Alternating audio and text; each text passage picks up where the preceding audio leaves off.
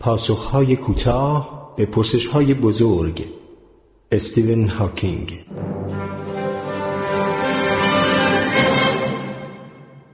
آیا خدایی هست؟ علم بیش از پیش پاسخگوی پرسش هایی شده است که پیشتر در قلمرو دین بود. دین تلاشی قدیمی برای پاسخ دادن به پرسش هایی بود که همه می‌پرسیم. مثلا چرا اینجا هستیم؟ از کجا آمده ایم مدتها قبل جوابها تقریبا همیشه یکسان بود خدایان همه چیز را درست کردند دنیا مکانی هولناک است پس حتی کسانی به جان سختی وایکینگ ها هم به موجوداتی ماورا طبیعه اعتقاد داشتند تا بتوانند از پدیده های طبیعی مثل رعد و برق، طوفان یا خورشید گرفتگی سر در بیاورند. امروزه علم پاسخهای بهتر و سازگارتری می دهد اما مردم همواره دنبال دین هستند چون به آنها آرامش می دهد و به علم اعتماد ندارند یا آن را درک نمی کنند. چند سال پیش روزنامه تایمز صفحه اول تیتر زده بود هاکینگ خدا عالم را خلق نکرد. مقاله مصور بود. خدای یکی از نقاشی های میکل آنژ را نشان داده بود با سیمایی طوفانی. عکسی هم از من چاپ کرده بودند که در آن به نظر خیلی از خودم راضی بودم. تصویرسازی به شکلی بود که به نظر می رسید قرار است بین من و خدا دوئلی در بگیرد. ولی من از خدا دلگیر نیستم. نمی‌خواهم کسی فکر کند موضوع کارهای من اثبات یا انکار وجود اوست. کار من پیدا کردن چارچوبی منطقی برای درک عالم اطراف ماست. قرنها فکر می کردند معلولانی مثل من قربانی نفرین الهی هستند. خب فکر می کنم ممکن باشد که کسی را آن بالا ناراحت کرده باشم. ولی ترجیح می دهم فکر کنم همه چیز را می توان به نحوی دیگر توضیح داد. با قوانین طبیعت. اگر مثل من به علم باور داشته باشید باور دارید که همیشه از قوانین خاصی تبعیت می شود اگر دوست دارید می توانید بگویید این قوانین ساخته دست خدا هستند اما این بیشتر تعریف خداست نه اثبات وجود او. حدود 300 سال پیش از میلاد فیلسوفی به نام آریستارخوس زندگی می کرد که شیفته گرفتگی ها بود به خصوص ماه گرفتگی او آنقدر شجاع بود که بپرسد آیا ماه گرفتگی ها کار خدایان است؟ آریستارخوس واقعا دانشمندی پیشرو بود. او سماوات را به دقت مطالعه کرد و به نتیجه گیری جسورانه ای رسید. او متوجه شد که ماه گرفتگی در واقع سایه زمین است که از روی ماه عبور می کند و واقعی الهی نیست. این کشف او را آزاد کرد و توانست متوجه شود که بالای سرش واقعا چه اتفاقاتی میافتد و نمودارهایی کشید که رابطه حقیقی بین خورشید و زمین و ماه را نشان می‌داد. سپس او به نتایج شگفتانگیزتری هم رسید. متوجه شد که خلاف تصور همگان زمین مرکز عالم نیست بلکه گرد خورشید میچرخد. در واقع درک این آرایش همه گرفتگی ها را توضیح می دهد. وقتی سایه ماه روی زمین بیفتد خورشید گرفتگی است. وقتی زمین بر ماه سایه بیاندازد ماه گرفتگی. اما آریستارخوس از این هم جلوتر رفت. او اشاره کرد که ستارگان برخلاف باور معاصرانش درزهایی در کف بهش نیستند بلکه خورشیدهای دیگری هستند مثل خورشید ما اما بسیار دور. این اکتشاف بدون شک بسیار اعجاب آور بوده است. عالم دستگاهی است تحت حاکمیت اصول یا قوانینی که ذهن بشر می‌تواند درک کند. باور دارم که کشف این قوانین برجسته ترین موفقیت بشر بوده است چون این قوانین که اکنون به آنها قوانین طبیعی می‌گوییم به ما میفهمانند که برای توضیح عالم به خدا احتیاج داریم یا نه. قوانین طبیعی توصیفی هستند از نحوی راستین کارکرد اشیا در گذشته و حال و آینده. در بازی تنیس توپ همیشه همانجا می رود که قوانین می گویند. بسیاری قوانین دیگر نیز به کارند. آنها بر تمامی اتفاقات حاکمند. از چگونگی تولید انرژی ضربه در عضله ورزشکار تا سرعت رشد چمن زیر پایشان. اما آنچه واقعا مهم است این است که قوانین فیزیکی غیر از تغییر ناپذیر بودن عام نیز هستند. دایره عمل آنها فقط پرواز توپ نیست بلکه در مورد حرکت یک سیاره و چیزهای دیگر عالم نیز صادقند. برخلاف قوانینی که بشر وضع می کند قوانین طبیعت را نمی‌توان شکست و به همین دلیل است که اینقدر قدرت دارند و اگر از دیدگاه مذهبی به آنها بنگریم چالش برانگیزند. اگر مثل من قبول کنید که قوانین طبیعت ثابت هستند طولی نمی کشد که می‌پرسید پس نقش خدا چیست؟ این بخش بزرگی از تضاد بین علم و دین است و با اینکه نظرات من تیتر روزنامه ها شده در واقع جدالی باستانی است. می توان خدا را به منزله تجسم قوانین طبیعت تعریف کرد. اما این چیزی نیست که اکثریت خدا تلقی کنند. آنها مقصودشان موجودی انسانگونه است که می توان با او ارتباطی شخصی داشت.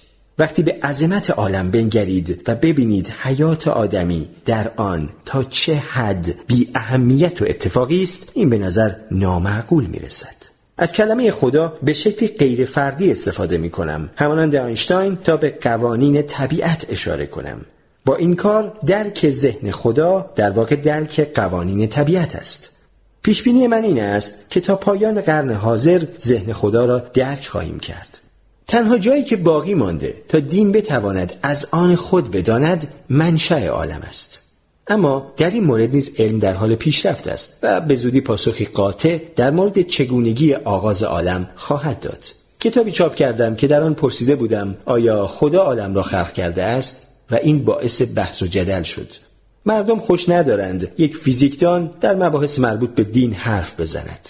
اصلا میل ندارم به دیگران بگویم چگونه فکر کنند ولی از نظر من پرسش در مورد وجود خدا یک پرسش مجاز برای علم است در نهایت بعید است بتوان معمایی مهمتر یا بنیادینتر از این تجسم کرد که چه چیزی یا چه کسی عالم را خلق کرد و آن را اداره می کند.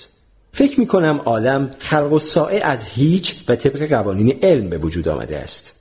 فرض بنیادین علوم جبریت علمی است قوانین علمی نحوه تکامل عالم را پس از شناسایی وضعیت در زمانی خاص تعیین می کنند. این قوانین ممکن است به وسیله خدا تعیین شده باشند یا نشده باشند. اما او نمی‌تواند برای شکستن این قوانین دخالت کند چون در این صورت آنها دیگر قانون نیستند این به خدا توان انتخاب حالت اولیه عالم را می‌دهد ولی همینجا نیز ظاهرا قوانینی وجود دارد پس خدا آزاد نخواهد بود به رغم پیچیدگی و تنوع عالم به نظر می رسد برای ساخت آن فقط سه چیز لازم بوده است. فرض کنید می توانیم آنها را شبیه یک کتاب آشپزی کیهانی فهرست کنیم. این سه ماده اولیه که برای پختن کیهان لازم است چیستند؟ نخستین آنها ماده است. چیزهای دارای جرم دور تا دور ما ماده هست در زمین زیر پایمان و در فضا قبار، سنگ، یخ، مایعات ابرهای وسیع گاز کهکشانهای حلزونی عظیم پر از ستاره که هر یک حاوی میلیاردها خورشید است و تا فواصل بعید گسترده شده اند. دومین چیز لازم انرژی است.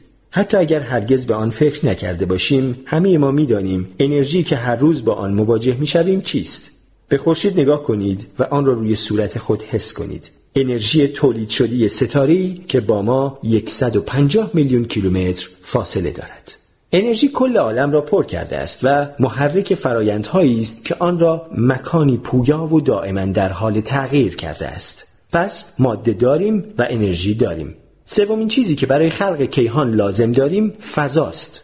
کلی فضا.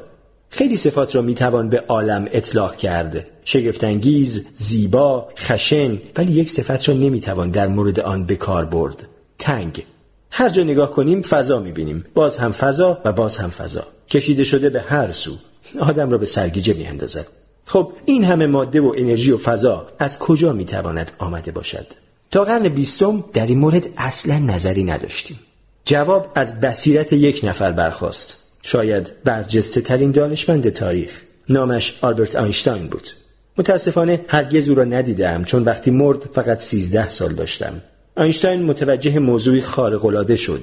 اینکه دو تا از چیزهای اصلی که برای ایجاد عالم لازم است یعنی ماده و انرژی اساسا یک چیز هستند. مثل دروی یک سکه. معنی ساده معادله معروف اینشتین یعنی ای مساوی MC2 این است که ماده را می‌توان شکلی از انرژی دانست و بالعکس. پس به جای سه سازنده حالا می توانیم بگوییم عالم فقط دو سازنده دارد انرژی و فضا. خب این همه انرژی و فضا از کجا آمده؟ جواب پس از چند دهه تلاش دانشمندان پیدا شد. فضا و انرژی خلق و سائه هنگام واقعی که اکنون به آن مهبانگ یا بیگ بنگ می‌گوییم اختراع شد. در لحظه مهبانگ کل یک عالم وارد هستی شد و همراه آن فضا هم آمد. منبسط شد مثل بادکنکی که در آن بدمند. خب تمامی این انرژی و فضا از کجا آمد؟ چگونه عالمی کامل و پر از انرژی و گستری اعجاب آور فضا و هر آنچه در آن است همینطور از هیچ ظاهر شد. برای برخی افراد اینجاست که خدا را به تصویر باز میگردانند. خدا بود که انرژی و فضا را خلق کرد. مهبانگ لحظه آفرینش بود. اما علم روایت دیگری دارد. با اینکه ممکن است به درد سر بیفتم اما فکر می کنم درک ما از آن پدیده های طبیعی که وایکینگ ها را حراسان می کرد بسیار بیشتر است. حتی می توانیم ورای تقارن زیبای انرژی و ماده که آینشتاین کشف کرد برویم.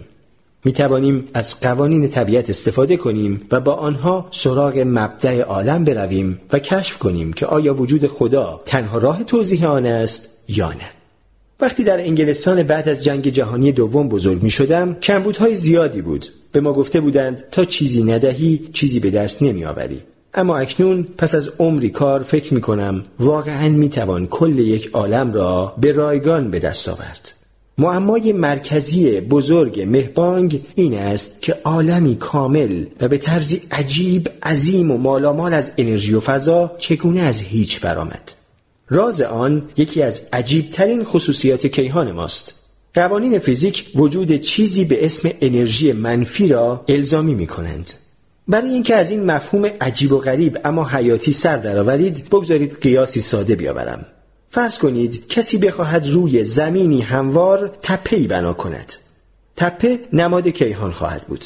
برای ساخت این تپه چاله ای می کند و از خاک آن برای ساخت تپه استفاده می کند البته فقط تپه نمی سازد چاله ای نیز ایجاد می کند که در واقع نسخه معکوس تپه است.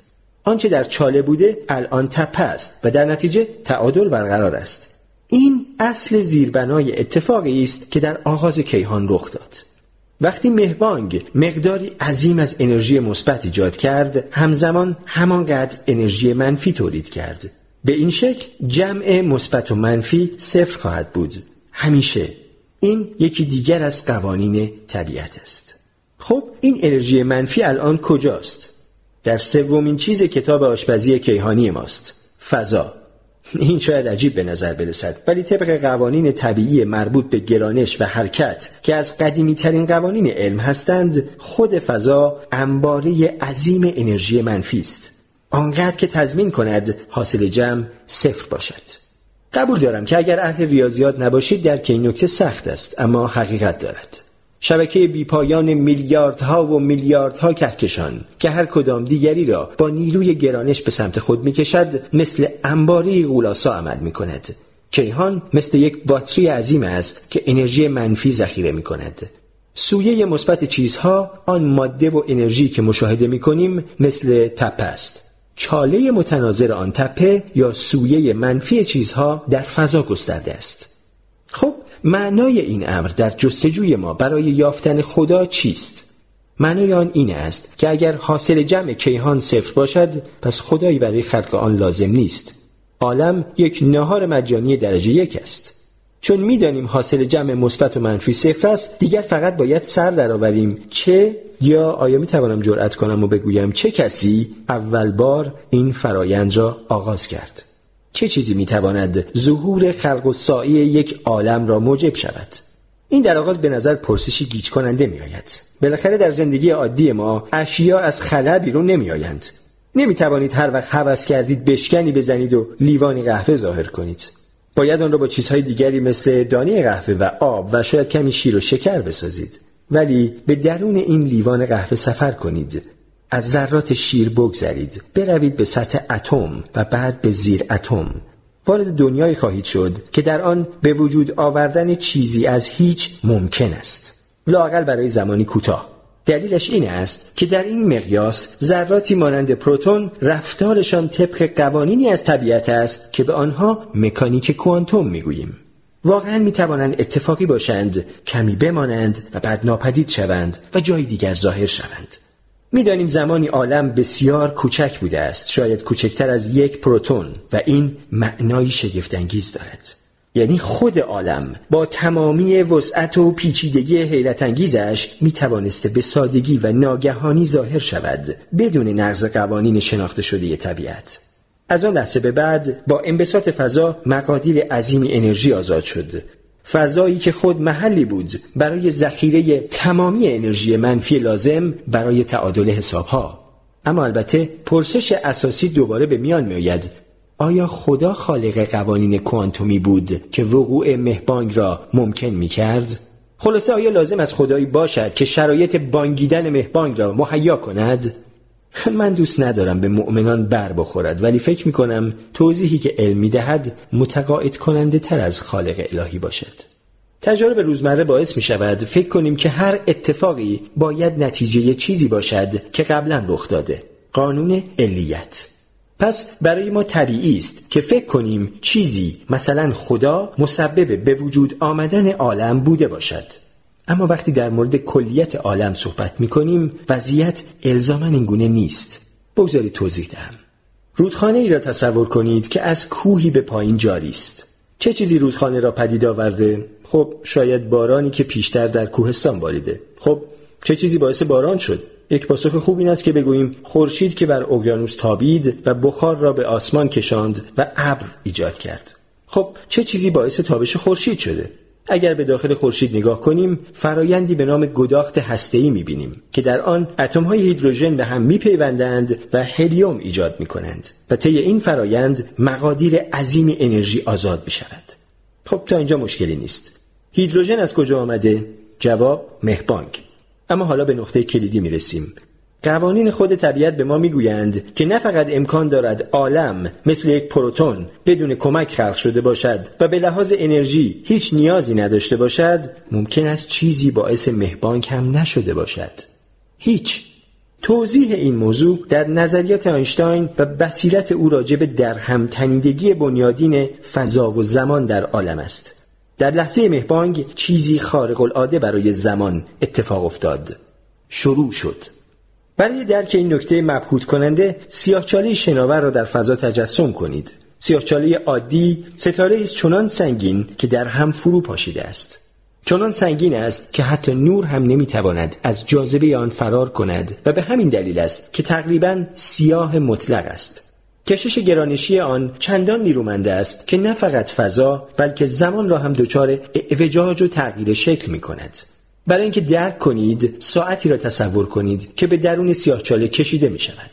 هرچه ساعت به سیاهچاله نزدیکتر و نزدیکتر شود کنتر و کنتر می شود. خود زمان شروع می کند به کند شدن. خود زمان شروع می کند به کند شدن. حالا ساعت را در لحظه ورود به سیاهچاله تصور کنید. عملا می ایستد نه ایستاده چون خراب شده بلکه به این دلیل که در درون سیاهچاله زمان وجود ندارد. این دقیقا همان چیزی است که در آغاز عالم اتفاق افتاد. در صد سال اخیر پیشرفت های درخشانی در درک عالم کرده ایم اکنون قوانینی را می‌شناسیم که بر همه اتفاقات حاکم هستند. همه اتفاقات به جز آنهایی که در افراطی ترین شرایط رخ می‌دهند. شرایطی مثل مبدع عالم یا سیاهچاله ها به اعتقاد من نقش زمان در آغاز عالم کلید نهایی حذف نیاز به یک ابرطراح است و نشان می‌دهد که عالم چگونه خود را به وجود آورد. وقتی به گذشته و به لحظه مهبانگ باز میگردیم کیهان کوچکتر و کوچکتر و کوچکتر می شود تا بالاخره به جایی می رسیم که کل عالم فضایی آنقدر کوچک است که عملا یک سیاه چاله بیش از حد کوچک و بیش از حد متراکم و واحد است. و درست مثل سیاهچاله های امروزی که در فضا شناورند قوانین طبیعت چیزی خارق العاده را الزامی می کند. خود زمان باید اینجا متوقف شود. نمی توانید به زمانی پیش از مهبانگ برگردید چون زمانی پیش از مهبانگ وجود نداشته است. از دید من این یعنی احتمال وجود خالق نیست چون زمانی برای وجود خالق نبوده است. مردم پاسخ پرسش های بزرگ را می جویند مثل اینکه چرا اینجا هستیم و انتظار ندارند پاسخ ساده باشد. پس حاضرند کمی تلاش کنند. وقتی از من می‌پرسند آیا خدایی عالم را خلق کرده می‌گویم خود پرسش بیمعنی است. قبل از مهبانگ زمان وجود نداشت. پس زمانی نبود که خدا در آن زمان عالم را خلق کند. مثل این است که نشانی لبه زمین را بپرسید. زمین کروی است و لبه ندارد. پس جستجوی آن عبس است. آیا ایمان دارم؟ هر کسی آزاد از عقیده خودش را داشته باشد و نظر من این است که ساده ترین توضیح این است که خدایی وجود ندارد. کسی عالم را خلق نکرده و کسی راهبر سرنوشت ما نیست.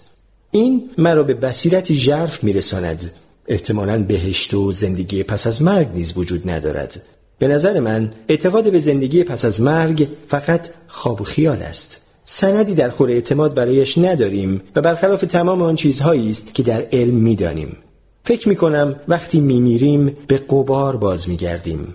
اما از یک لحاظ حیات ما ادامه دارد. در تأثیری که نهاده ایم و در جنهایی که به فرزندانمان منتقل می کنیم ما همین یک عمر را داریم که در آن از دیدن طرح بزرگ عالم لذت ببریم و برای همین بسیار شکر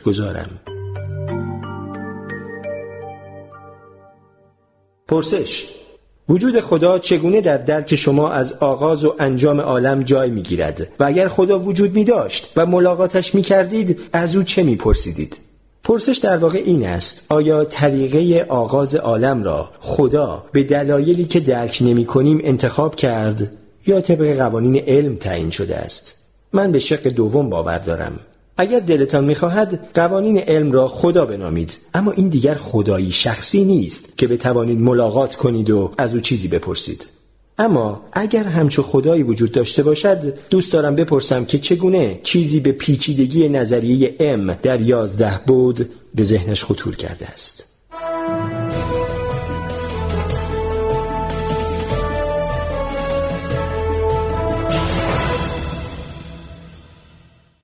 پاسخهای کوتاه به پرسشهای بزرگ. استیون هاکینگ.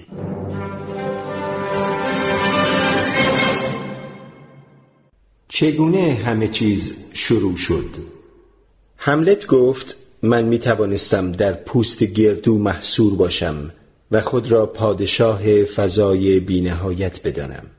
به نظر منظورش این بود که اگرچه ما آدمیان محدودیت های جسمانی زیادی داریم به خصوص در مورد من ذهنمان آزاد است که کل عالم را اکتشاف کند و شجاعانه به جاهایی برود که حتی پیشتازان فضا هم جرأتش را ندارند.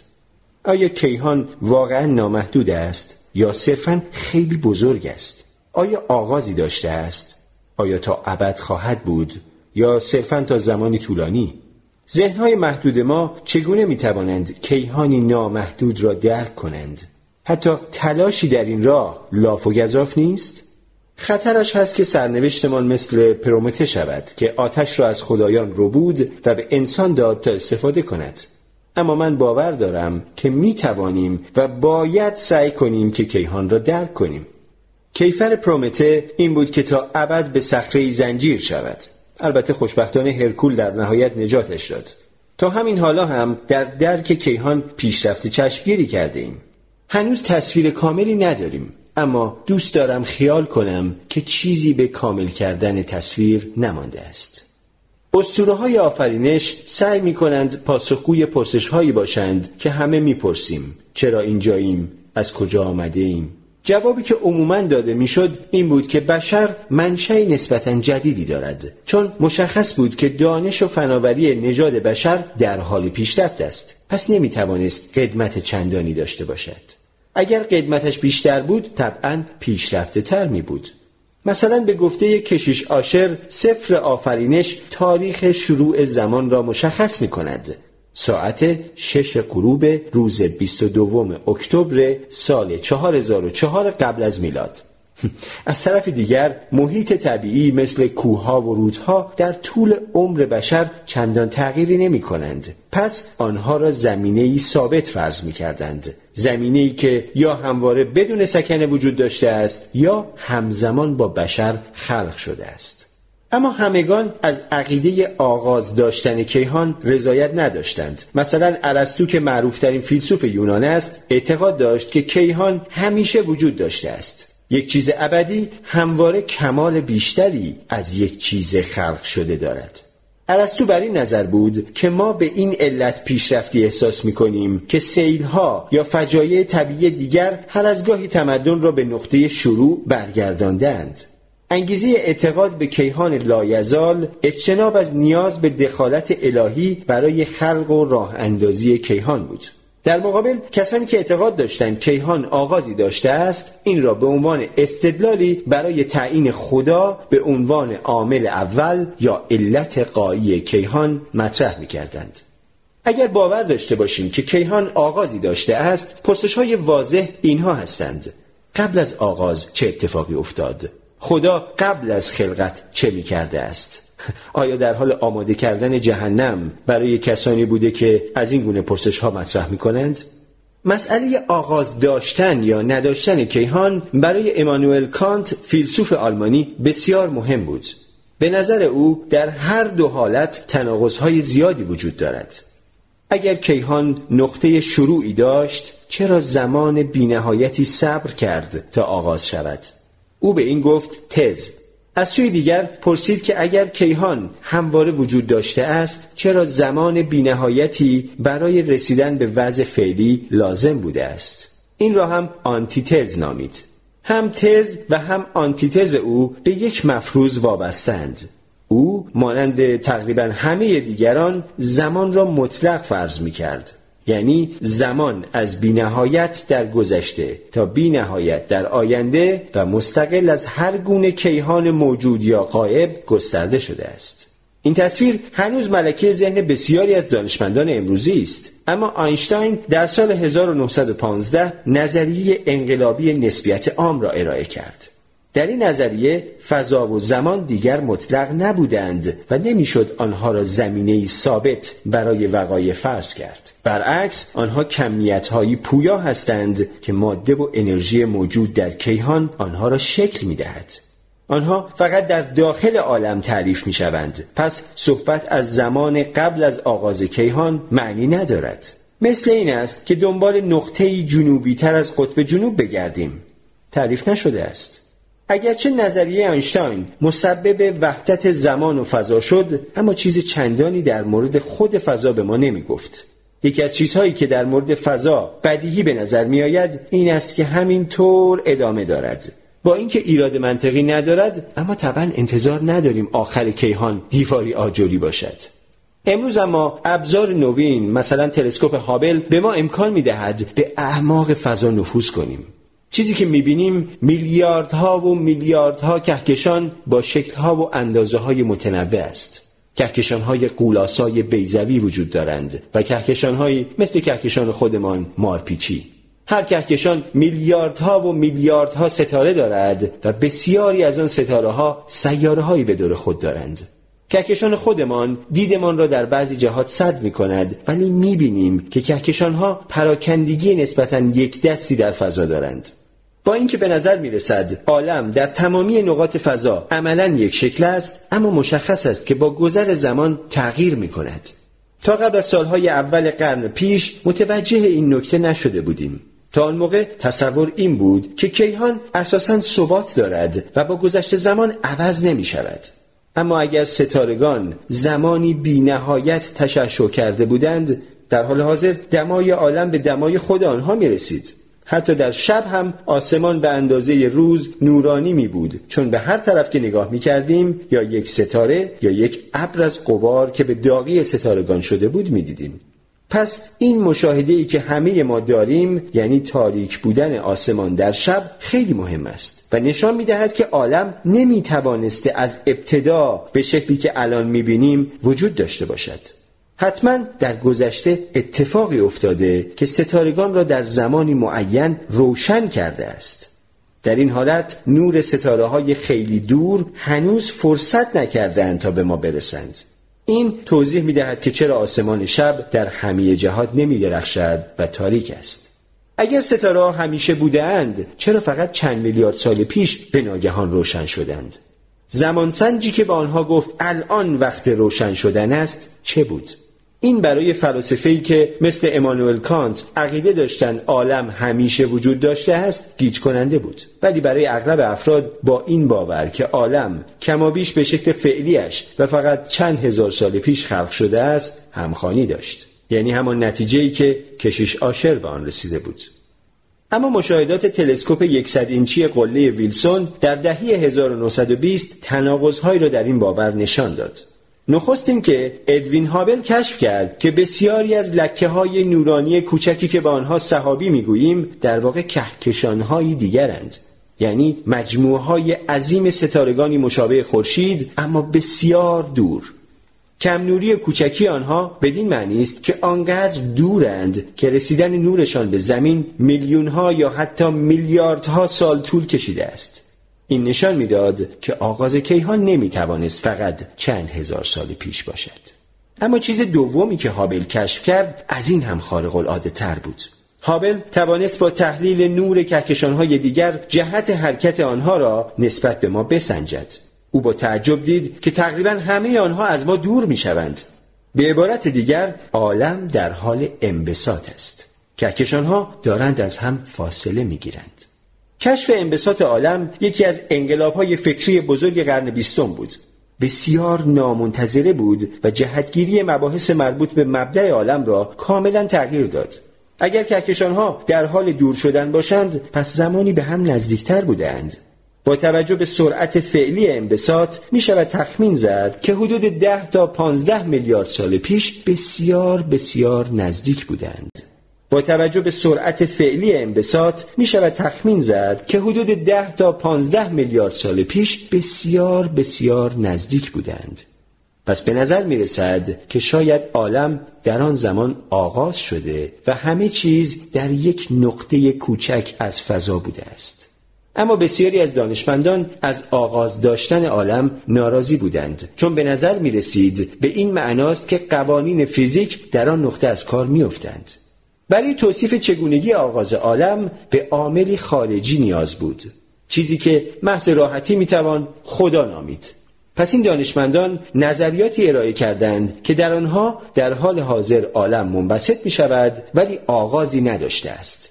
یکی از اینها نظریه حالت پایدار بود که هرمن بوندی، توماس گولد و فرد هویل در سال 1948 ارائه کردند.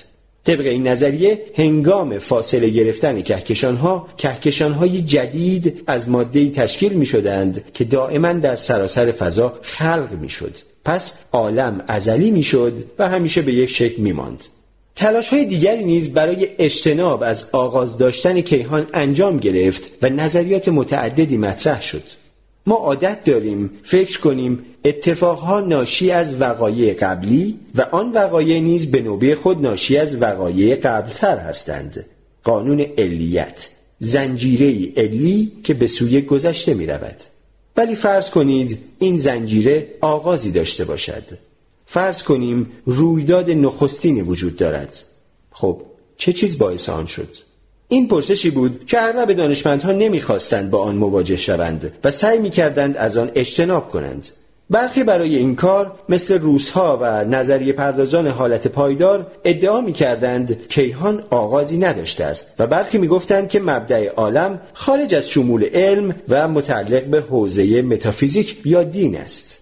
به نظر من این برخوردی نیست که یک دانشمند راستین باید داشته باشد. اگر قرار باشد قوانین علم در آغاز عالم تعلیق شود آیا امکان ندارد در موارد دیگر هم تعلیق شود؟ قانونی که فقط گاهی صادق باشد قانون نیست. من اعتقاد دارم باید سعی کنیم آغاز عالم را بر مبنای علم درک کنیم. شاید تلاشی فراتر از توان ما باشد ولی لاقل باید سعی خودمان را بکنیم. راجر پنروز و من توانستیم قضایایی هندسی اثبات کنیم که نشان می‌داد اگر نظریه نسبیت عام آینشتاین صحیح باشد و چند شرط معقول و خاص عملی شود عالم حتما آغازی دارد. با اینکه احتمالا ایده آغاز داشتن عالم برای عقاید کمونیستی خیلی خوشایند نیست اما در فیزیک ایدئولوژی هرگز مجاز نبوده در راه علم مانعی ایجاد کند. برای بمب به فیزیک نیاز بود و عملکرد درست آن اهمیت داشت. اگرچه غذایای من و پنروز نشان می‌دادند که عالم حتما آغازی داشته است اما چیز چندانی در مورد سرشت آن آغاز نمی گفتند اشاره غذایا به این بود که عالم با یک مهبانگ آغاز شده است. نقطه‌ای که در آن عالم و تمامی محتویاتش در نقطه‌ای واحد با چگالی بینهایت فشرده شده یعنی در یک تکینگی فضا زمان. در این نقطه نظریه نسبیت عام آینشتاین دیگر کارایی خود را از دست می دهد. به همین دلیل نمی‌توان از این نظریه برای پیشبینی نحوی آغاز عالم استفاده کرد. در نتیجه ظاهرا آغاز عالم ورای هیته علم است. در اکتبر سال 1965 مشاهداتی انجام شد که تایید می کرد که عالم آغازی بسیار متراکم داشته است.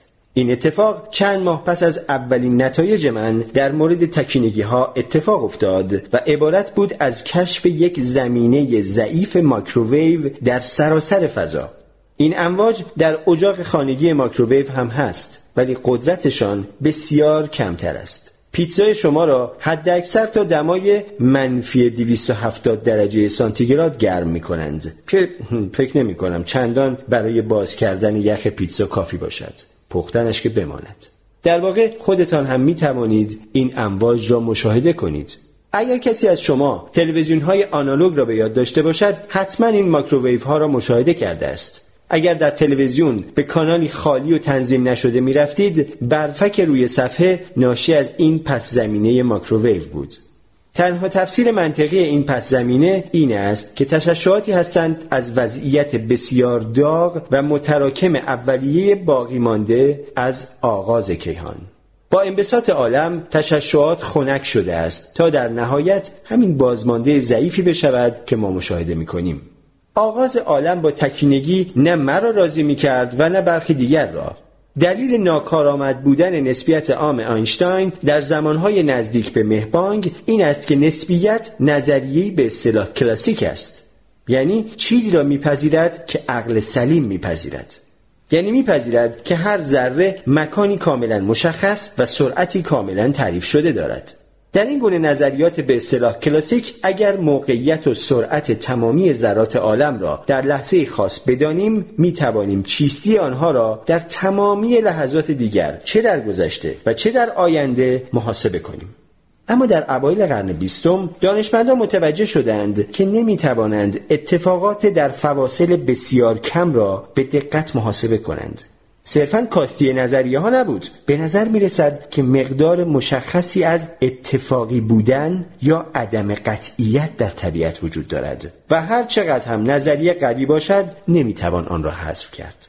این را می توان در اصل عدم قطعیت خلاصه کرد که ورنر هایزنبرگ دانشمند آلمانی در سال 1927 پیشنهاد داد. نمی توان با دقت هم مکان و هم سرعت یک ذره را پیش بینی کرد. هرچه دقت پیشبینی مکان بیشتر باشد دقت پیشبینی سرعت کاهش مییابد. و بالعکس. آینشتاین با این عقیده که شانس بر عالم حاکم است شدیدا مخالفت کرد. احساسات او را می‌توان در این گفتهش جمعبندی کرد که گفت خداوند تاس نمیاندازد. اما تمامی شواهد نشان می‌دهند که اتفاقا او بسیار هم قمارباز است. عالم مثل یک کازینوی عظیم است که در آن برای هر اتفاق تاس میریزند یا دایره شانس چرخانده می شود. هر بار که تاس انداخته یا چرخ رولت چرخانده شود ممکن است صاحب کازینو پولی از دست بدهد ولی با تعداد زیاد شرط بندی نسبت ها به سوی میانگین می گراید و صاحب کازینو هم کاری می کند که میانگین ها در نهایت همیشه به نفع او باشد به همین دلیل است که کازینوداران اینقدر ثروتمند هستند. عالم هم همینطور است. وقتی عالم بزرگ است تعداد دفعات تاس ریختن بسیار زیاد است و نتایج به شکلی است که می‌توان آنها را پیش بینی کرد.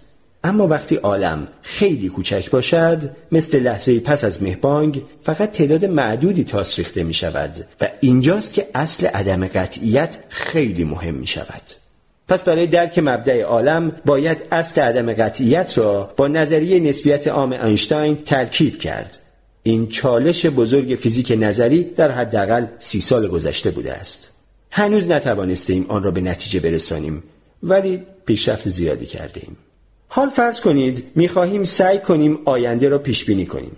فقط ترکیبی از مکان و سرعت یک ذره را می‌شناسیم. پس نمی‌توانیم مکانها و سرعتهای آتی ذرات را دقیقا پیش بینی کنیم. ما صرفا می توانیم احتمال ترکیبهای خاص از مکانها و سرعتها را تعیین کنیم.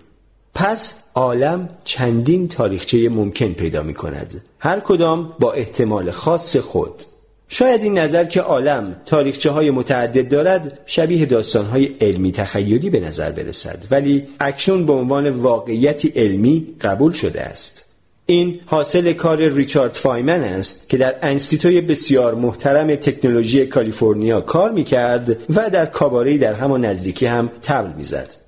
رویکرد فاینمن به درک عملکرد اشیا این است که به هر تاریخچه ممکن احتمالی خاص بدهد و از این برای پیشبینی استفاده کند. این روش آینده را بسیار خوب پیش بینی می کند پس فرض می کنیم که در مورد گذشته هم به کار می آید. دانشمندان دارند تلاش می کنند نظریه نسبیت عام اینشتین و نظر فاینمن را در مورد تواریخ متعدد ترکیب کنند تا به یک نظریه یکپارچه کامل دست بیابند. نظریه‌ای که هر آنچه در عالم اتفاق میافتد را توضیح بدهد. این نظریه یکپارچه به ما اجازه می دهد نحوه تکامل عالم را در صورتی که وضعیت آن را در لحظه خاص بدانیم محاسبه کنیم. اما نظریه یک پارچه به خودی خود نمی‌تواند به ما بگوید که عالم چگونه آغاز شده یا وضعیت آغازین آن چه بوده است. برای این کار چیزی اضافی لازم است. باید بتوانیم چیزی را که به آن شرایط حدی می‌گویند بشناسیم. چیزهایی که به ما اتفاقات مرزی عالم یعنی لبه های فضا و زمان را میشناسانند. اما اگر مرز عالم صرفا مکانی عادی در فضا و زمان بود می توانستیم به ورای آن برویم و گستری آن سویش را به عنوان بخشی از عالم شناسایی کنیم. اما اگر مرز عالم در لبه نامنظم و دندانه دندانه باشد که در آن فضا یا زمان در هم مچاله شده و چگالی بینهایت است تعریف معنادار شرایط حدی بسیار دشوار می شود بنابراین مشخص نیست که کدام شرایط حدی لازم است. به نظر می رسد که دلیلی منطقی برای ارجح دانستن این یا آن شرط حدی وجود ندارد. اما من و جیم هارتل از دانشگاه کالیفرنیا در سانتا باربارا متوجه امکان سومی شدیم. شاید عالم در فضا و زمان مرزی نداشته باشد. در نگاه اول این در ظاهر کاملا با قضایای هندسی که قبلا به آنها اشاره کردم تناقض دارد. این قضایا نشان دادند که عالم میبایست آغازی داشته باشد یعنی مرزی در زمان. اما برای اینکه بتوان فنون فاینمن را به درستی از نظر ریاضی تعریف کرد ریاضیدانان مفهومی به اسم زمان تخیلی ارائه کردند. این زمان ربطی به زمان واقعی تجربیات ما ندارد. صرفا ترفندی ریاضیاتی است که جایگزین زمان واقعی تجربیات ما می شود و باعث می شود محاسبات درست از آب در بیایند.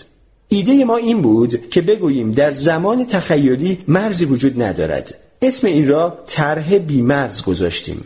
اگر شرایط مرزی عالم به گونه ای باشد که در زمان تخیلی مرزی وجود نداشته باشد دیگر تاریخچه واحدی نخواهد داشت.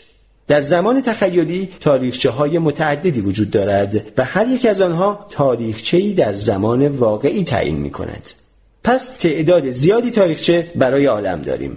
اما تاریخچه خاص یا مجموعه ای از تاریخچه ها که خود ما الان در آن زندگی می کنیم چگونه از مجموعه تمامی تاریخچه های ممکن عالم برگزیده می شود نکته که به سرعت متوجه می شویم این است که در بسیاری از این تاریخچه های ممکن برای عالم توالی تشکیل کهکشان ها و ستاره ها رخ نمی دهد یعنی همان چیزی که برای رشد ما الزامی بوده است.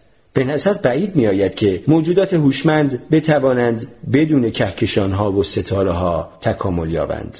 پس همین نکته که ما به عنوان موجوداتی که می توانند بپرسند چرا عالم این گونه است وجود داریم محدودیتی است برای تاریخچه‌ای که در آن هستیم.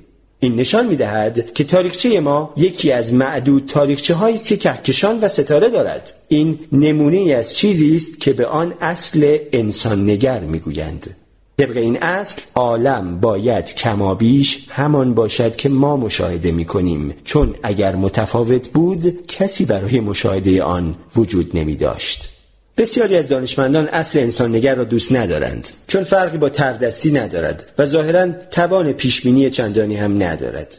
اما می توان این اصل را دقیقا فرمول بندی کرد و ظاهرا برای سر و کار داشتن با آغاز عالم وجود آن الزامی است. بنابر نظریه ام که بهترین نامزد نظریه یک پارچه کامل است تعداد بسیار زیادی از تاریخچه های احتمالی برای عالم ممکن است. بسیاری از این تاریخچه ها برای تکامل حیات هوشمند اصلا مناسب نیستند.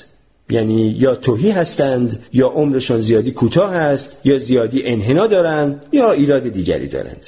تعداد تاریخچه هایی که حیات هوشمند ندارند برای ما اهمیت ندارد. آنها را کنار می‌گذاریم. پس فقط به زیر مجموعه علاقه داریم که در آنها حیات هوشمند تکامل پیدا می کند. لازم نیست این حیات هوشمند شباهتی با بشریت داشته باشد. موجودات کوچک سبزرنگ هم مناسب هستند. در واقع شاید بهتر هم باشند. سابقه رفتار هوشمندانه خودمان که چندان درخشان نیست. مثالی برای توصیف قدرت اصل انسان نگر توجه به تعداد جهات ممکن در فضاست. تجربه روزمره ما حکایت از زندگی در فضای سبودی دارد. یعنی ما می توانیم موقعیت هر نقطه را با سه عدد مشخص کنیم. مثلا طول جغرافیایی، عرض جغرافیایی و ارتفاع از سطح دریا اما دلیل سبودی بودن فضا چیست؟ چرا مثل داستانهای علمی تخیلی تعداد ابعاد آن دو یا چهار یا هر چند تای دیگر نیست؟ در واقع فضا در نظریه ام ده بود دارد به علاوه یک بود زمان اما ما فکر می کنیم هفت بود از این ده بود فضایی به شکلی بسیار کوچک جمع شده اند و سه بود باقی ماندند که بزرگ و تقریبا مسطح هستند.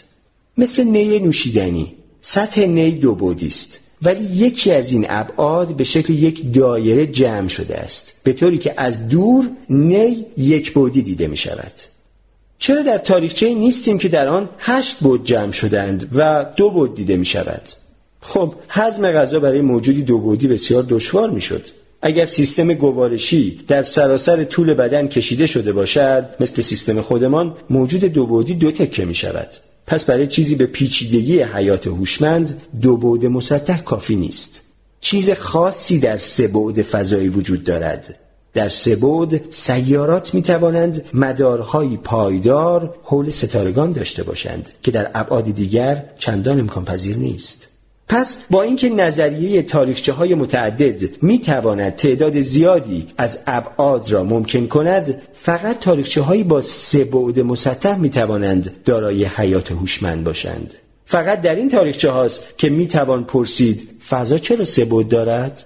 یک مشخصه بارز در عالمی که مشاهده می کنیم پس زمینه ماکروویو است. این پس زمینه اساسا مثل روایتی سنگواره است از وضعیت عالم در زمانی که بسیار جوان بود در سال 2003 اولین نتایج دریافتی از ماهواره دبلیو مپ باعث شد کیهانشناسی جزو علوم دقیقه شود.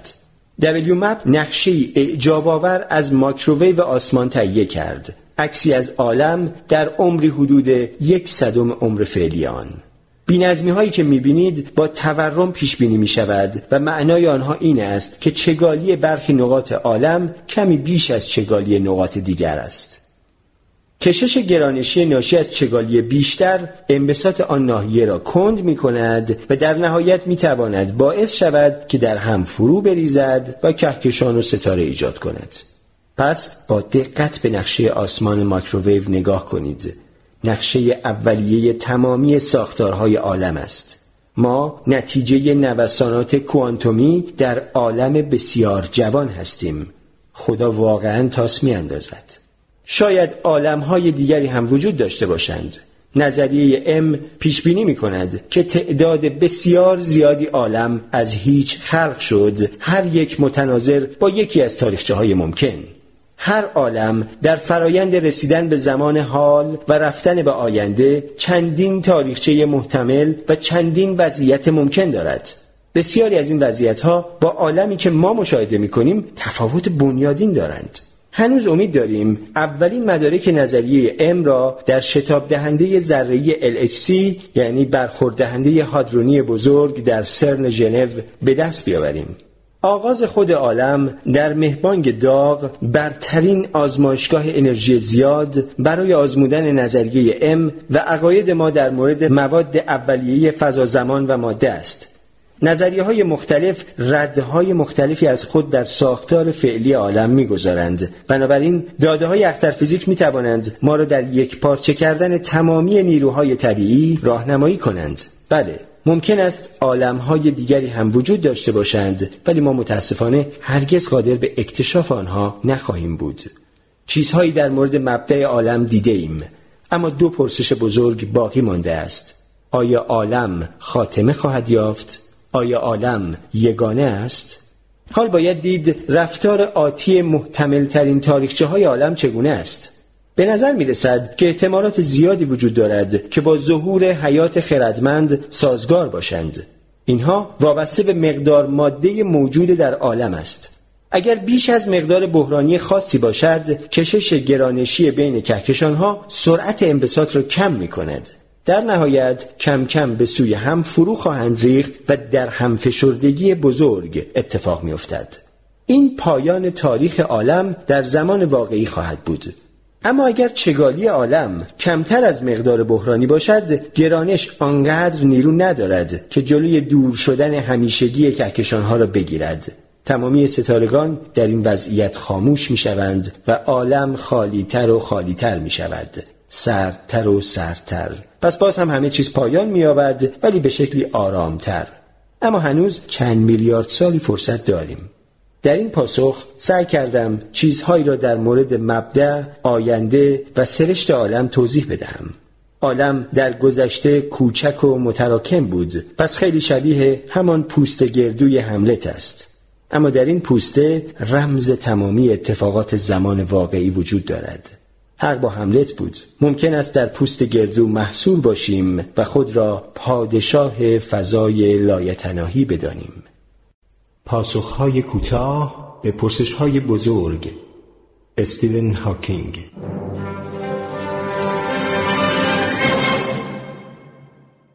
آیا هوش مصنوعی بر ما چیره خواهد شد؟ محور معنای انسان بودن خرد است. هر آنچه تمدن ارائه کرده حاصل خرد بشر است.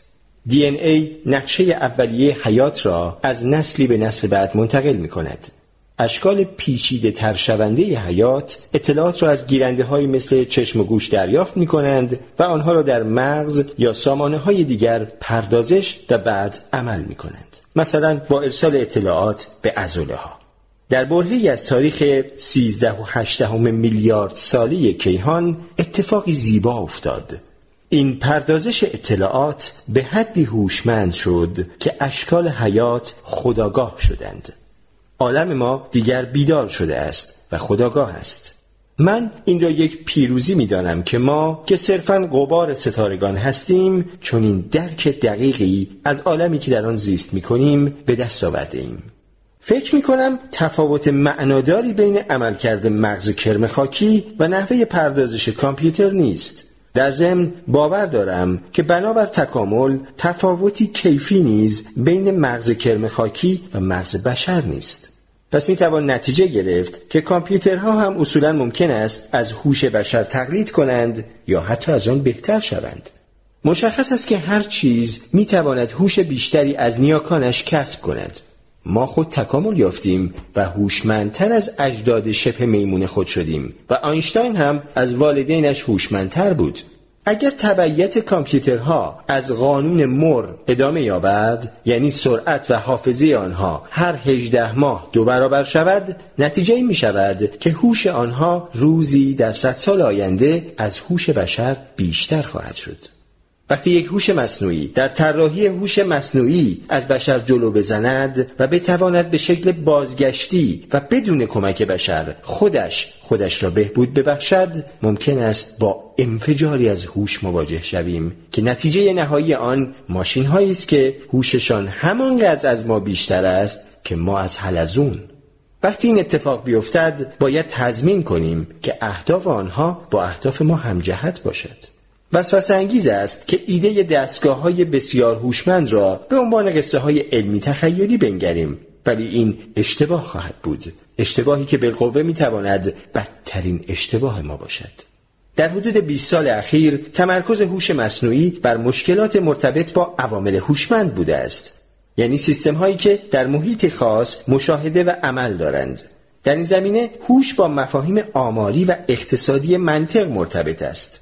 به زبان ساده یعنی با توانایی عکس تصمیم درست و برنامه ریزی مناسب یا نتیجه گیری صحیح با انتقال پیشرفت حوزه های مختلف از تحقیق آزمایشگاهی به فناوری های دارای ارزش اقتصادی چرخه مقبول شکل می گیرد که در آن حتی بهبودهای کوچک در کار کرد ارزش مالی زیادی دارند و این انگیزه سرمایه های بیشتر در پژوهش ها می شود.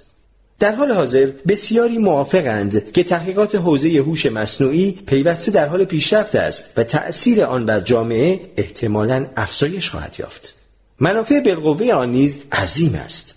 ما نمی توانیم پیش بینی کنیم که وقتی این هوش با ابزاری که هوش مصنوعی ممکن است ارائه کند تقویت شود چه دستاوردی خواهیم داشت؟ شاید نابودی بیماری و فقر. به دلیل توانایی بالقوه عظیم هوش مصنوعی تحقیق در مورد نحوه سود بردن از آن همزمان با اجتناب از خطرات بالقوهش بسیار مهم است. موفقیت در ایجاد هوش مصنوعی ممکن است بزرگترین واقعه در تاریخ بشر باشد. متاسفانه ممکن است آخرین واقعه هم باشد مگر اینکه یاد بگیریم چگونه از خطرات دوری کنیم. هوش مصنوعی اگر مثل جعبه ابزار استفاده شود می تواند هوش فعلی ما را تقویت کند تا در تمام حیطه های علم و اجتماع پیشرفت کنیم. اما خطراتی هم به همراه خواهد داشت.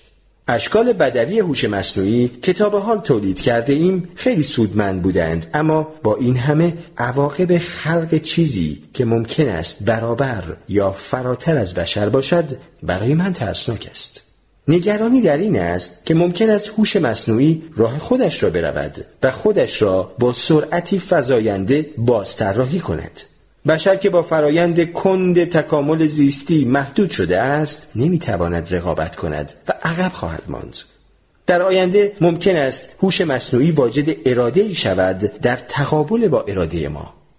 کسانی فکر می کنند بشر می تواند برای مدت معقولی بر رشد فناوری حاکم باشد و توانایی بالقوه هوش مصنوعی برای حل بسیاری از مشکلات جهان به واقعیت خواهد پیوست. من با اینکه به خوشبین بودن در مورد نژاد بشر شهرت دارم اما در این مورد چندان مطمئن نیستم. مثلا در آینده نزدیک ارتش های جهان در این فکرند که مسابقه تسلیحاتی برای تولید سامانه های نظامی خودگردان شروع کنند که بتوانند هدف خود را انتخاب و نابود کنند. در حالی که سازمان ملل در حال بحث در مورد پیمانی برای منع این نوع تسلیحات است معمولا مدافعان تسلیحات خودگردان فراموش می کنند که مهمترین پرسش را بپرسند. نقطه پایان احتمالی چنین مسابقه تسلیحاتی چیست و آیا برای نژاد بشر مطلوب است؟ آیا واقعا می‌خواهیم تسلیحات هوش مصنوعی ارزان قیمت به کلاشینکوف های فردا تبدیل شود و مجرمان و تروریست ها آنها را در بازار سیاه بخرند؟ با توجه به نگرانی از توانایی ما برای حفظ تسلط درازمدت بر سامانه های پیشرفته تر هوش مصنوعی آیا باید آنها را مسلح کنیم و دفاع از خود را در اختیار آنها بگذاریم؟ در سال 2010 سامانه های کامپیوتری تجارت باعث سقوط لحظه‌ای بازار بورس شدند. سقوط ناشی از عملکرد کامپیوتر در حوزه نظامی چه شکلی خواهد بود؟ بهترین زمان برای توقف مسابقه تسلیحات خودگردان همین الان است. در میان مدت هوش مصنوعی می تواند کارهای ما را به جای ما انجام دهد و رفاه و برابری عظیمی ایجاد کند. به جلوتر بنگریم برای آنچه می توان به دست آورد محدودیتی وجود ندارد. قانونی فیزیکی وجود ندارد که اجازه ندهد ذرات به نحوی سازماندهی شوند که بتوانند محاسبات پیشرفته تری از سازماندهی ذرات در ذهن بشر انجام دهند. انتقالی انفجاری ممکن است اما شاید با چیزی که در فیلم ها نشان می دهند فرق داشته باشد. می توان تجسم کرد که فناوری بتواند سر بازارهای مالی کلاه بگذارد و بیش از محققان بشری اختراع کند و رهبران بشر را کنترل کند و حتی بالقوه بتواند با تسلیحاتی که حتی از درکشان هم عاجزیم بر ما مسلط شود. تأثیر کوتاه مدت هوش مصنوعی وابسته به کسی است که مهار آن را به دست دارد. ولی تأثیر دراز مدت آن وابسته به این است که اصولا مهار شدنی هست یا نه. کوتاه سخن این که ظهور هوش مصنوعی بسیار هوشمند نه بهترین اتفاقی خواهد بود که برای بشر رخ داده و نه بدترین آنها. خطر راستین هوش مصنوعی بدخواهی آن نیست. ارزه و توانایی زیاد آن است. هوش مصنوعی بسیار هوشمند در رسیدن به اهدافش بسیار موفق خواهد بود و اگر این اهداف در جهت اهداف ما نباشد به دردسر خواهیم افتاد. شما احتمالا یک آدم بدذات ضد مورچه نیستید که از سر بدجنسی مورچه له می کند ولی اگر مسئول یک پروژه برقابی سازگار با محیط زیست باشید و در ناحیه‌ای که زیر دریاچه صد می رود لانه مورچه‌ای باشد این را به حساب بدشانسی مورچگان می‌گذارید. کاری نکنیم که جایگاه بشر مشابه جایگاه آن مورچه ها بشود. باید برای آینده برنامه ریزی کنیم. اگر تمدنی فرازمینی برایمان پیامک بزند که چند دهه دیگه می‌رسیم اونجا آیا جواب می‌دهیم که باشه رسیدین تماس بگیرین قدمتون روی چشم؟ احتمالا نه. ولی این کم و بیش همان کاری است که در مواجهه با هوش مصنوعی کرده ایم پژوهش جدی چندانی به این مباحث اختصاص داده نشده است مگر به همت چند سازمان کوچک غیر انتفاعی خوشبختانه وضع دارد تغییر می کند پیشگامان فناوری از قبیل بیل گیس، استیو وزنیاک و ایلان ماسک دقدقه های مرا تکرار کردند و فرهنگ سالمی در مورد برآورد خطر و آگاهی از تأثیرهای اجتماعی در جامعه محققان هوش مصنوعی در حال شکل گرفتن است. من در ژانویه 2015 همراه با ایلان ماسک و چند متخصص هوش مصنوعی نامه‌ای سرگشاده امضا کردیم و خواستار تحقیق جدی درباره تأثیر آن بر اجتماع شدیم. در گذشته ایلان ماسک هشدار داده بود که هوش مصنوعی فرابشری توانایی ارائه خدمات بیشمار دارد. ولی اگر در استفاده از آن احتیاط نشود ممکن است تأثیری نامطلوب بر نژاد بشر بگذارد. من و او عضو هیئت مشاوره علمی انستیتوی آینده زندگی هستیم. سازمانی که تلاش می کند خطرات وجودی مقابل بشریت را کم کند. در نامه‌ای که نوشتیم خواهان پژوهش عملی در مورد چگونگی جلوگیری از مشکلات بالقوه در کنار سود بردن از مزایای هوش مصنوعی شدیم. این نامه به شکلی طرح شده بود که محققان و توسعه دهندگان هوش مصنوعی توجه بیشتری به ایمنی در برابر هوش مصنوعی داشته باشند. به علاوه این نامه می‌خواست برای سیاسیون و عامه مردم آگاه کننده باشد نه نگران کننده به نظر ما اهمیت زیادی دارد که همگان بدانند که محققان حوزه هوش مصنوعی به این نگرانی ها و مسائل اخلاقی توجه می کنند. مثلا هوش مصنوعی توانایی بالقوه از میان برداشتن بیماری و فقر را دارد ولی محققان باید هوش مصنوعی مهار شدنی ایجاد کنند. ما وقت زیادی صرف مطالعه تاریخ می کنیم خودمانیم. بیشتر تاریخ حماقت است. پس خیلی خوشحال کننده خواهد بود که کسانی به جای آن آینده هوش را بررسی کنند. ما از خطرات احتمالی آگاهی داریم ولی شاید با ابزار این انقلاب جدید فناوری حتی بتوانیم بخشی از آسیبی را که صنعتی سازی به دنیای طبیعی زده جبران کنیم. تحولات جدید در پیشبرد هوش مصنوعی شامل فراخوان پارلمان اروپا جهت تهیه پیشنویس مجموعه قوانینی برای مدیریت بر ساخت ربات و هوش مصنوعی است.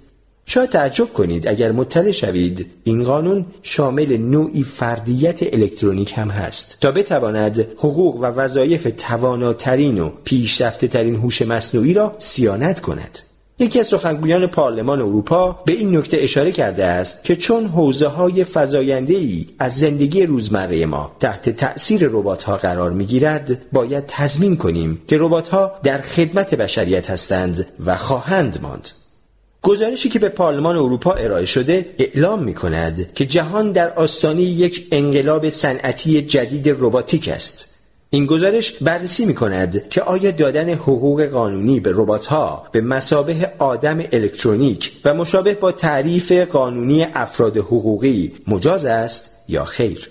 اما تاکید می کند که در تمامی اوقات محققان و سازندگان باید تضمین کنند که همه طرحهای ربات ها دارای کلید قاتل باشند. یعنی کلیدی که با آن بتوان ربات را فورا از کار انداخت.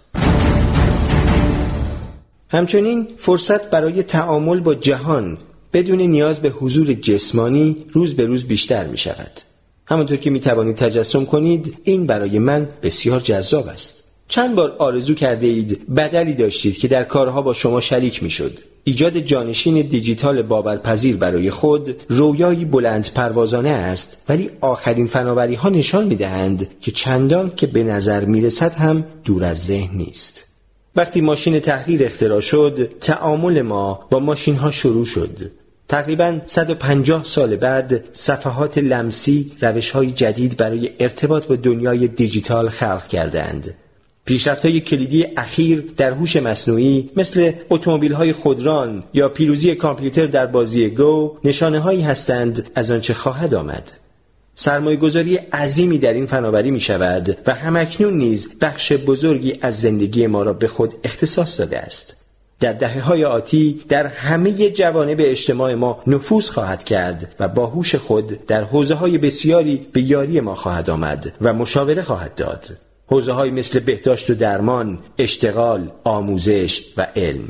دستاوردهایی که تاکنون شاهد بوده ایم بیشک در مقابل چیزی که در دهه های آتی خواهیم دید رنگ خواهد باخت و نمی‌توانیم پیش بینی کنیم که وقتی مغز خودمان با هوش مصنوعی تقویت شود به کجاها می‌توانیم دست یابیم؟ به باور من آینده ارتباطات رابط های بین مغز و کامپیوتر است. دو روش ممکن است. الکترود روی جمجمه و ایمپلنت. اولی مثل نگاه کردن به آن سوی شیشه مات است. دومی بهتر است ولی خطر عفونت دارد. اگر بتوانیم مغز انسان را به اینترنت وصل کنیم کل ویکیپدیا بخش کوچکی از آن خواهد بود. با افزایش ارتباط افراد و ابزار و اطلاعات با هم سرعت تغییر دنیا افزایش یافته است. توان محاسباتی در حال رشد است و محاسبات کوانتومی به زودی ممکن خواهد شد. کامپیوترهای کوانتومی همه چیز را عوض خواهند کرد حتی بیولوژی بشر را. همین حالا هم فنی برای ویرایش دقیق دی ای ابدا شده است. مبنای این فناوری ویرایش ژنوم یک سامانه دفاعی باکتریایی است که می تواند به دقت قطعاتی از رمز ژنتیک را هدف بگیرد و ویرایش کند. بهترین هدف دست بردن در ژن این است که تغییر دادن ژن می تواند به دانشمندان اجازه دهد ریشه های ژنتیکی بیماری ها را درمان کنند. اما با این همه امکانات غیر شرافتمندانه ای هم برای دستکاری ژن ها پیش می آید. چقدر باید در مهندسی ژنتیک جلو برویم؟ پرسشی است که پاسخ آن بیش از پیش اهمیت می‌یابد. مشخصه هوش توانایی سازگار شدن با تغییر است. هوش بشر نتیجه نسل ها انتخاب طبیعی افرادی است که توانایی سازگاری با شرایط جدید را داشتند نباید از تغییر بهراسیم. باید کاری کنیم که به نفع ما باشد. ما همه نقشی در زمانت این نکته داریم که نسل ما و نسل بعد از ما نه تنها فرصت بلکه عزم کامل آموختن علم در سطوح مقدماتی داشته باشد تا بتوانیم توانایی بالقوه خود را بلفل کنیم و جهان بهتری برای کل نژاد بشر خلق کنیم.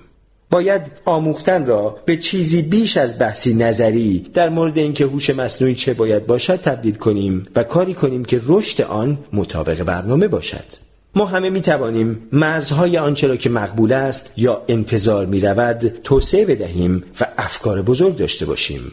ما در آستانه ورود به دنیای قشنگ نو ایستاده ایم. جایی که بودن در آن هیجان و خطر دارد و ما پیشگامان آن هستیم. وقتی آتش را اختراع کردیم به کرات خرابکاری کردیم و بعد ابزار اطفای حریق را اختراع کردیم.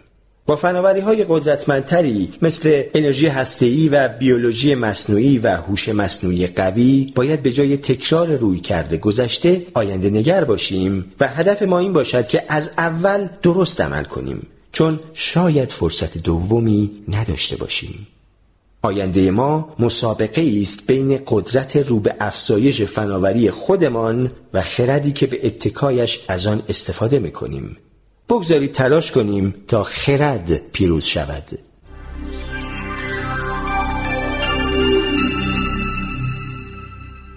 چرا اینقدر نگران هوش مصنوعی هستیم؟ حتما بشر همیشه می‌تواند سیم را از برق بکشد از کامپیوتر پرسیدند خدایی هست؟ و کامپیوتر گفت حالا هست و دو شاخه را به پریز جوش داد پاسخهای کوتاه به پرسش های بزرگ استیون هاکینگ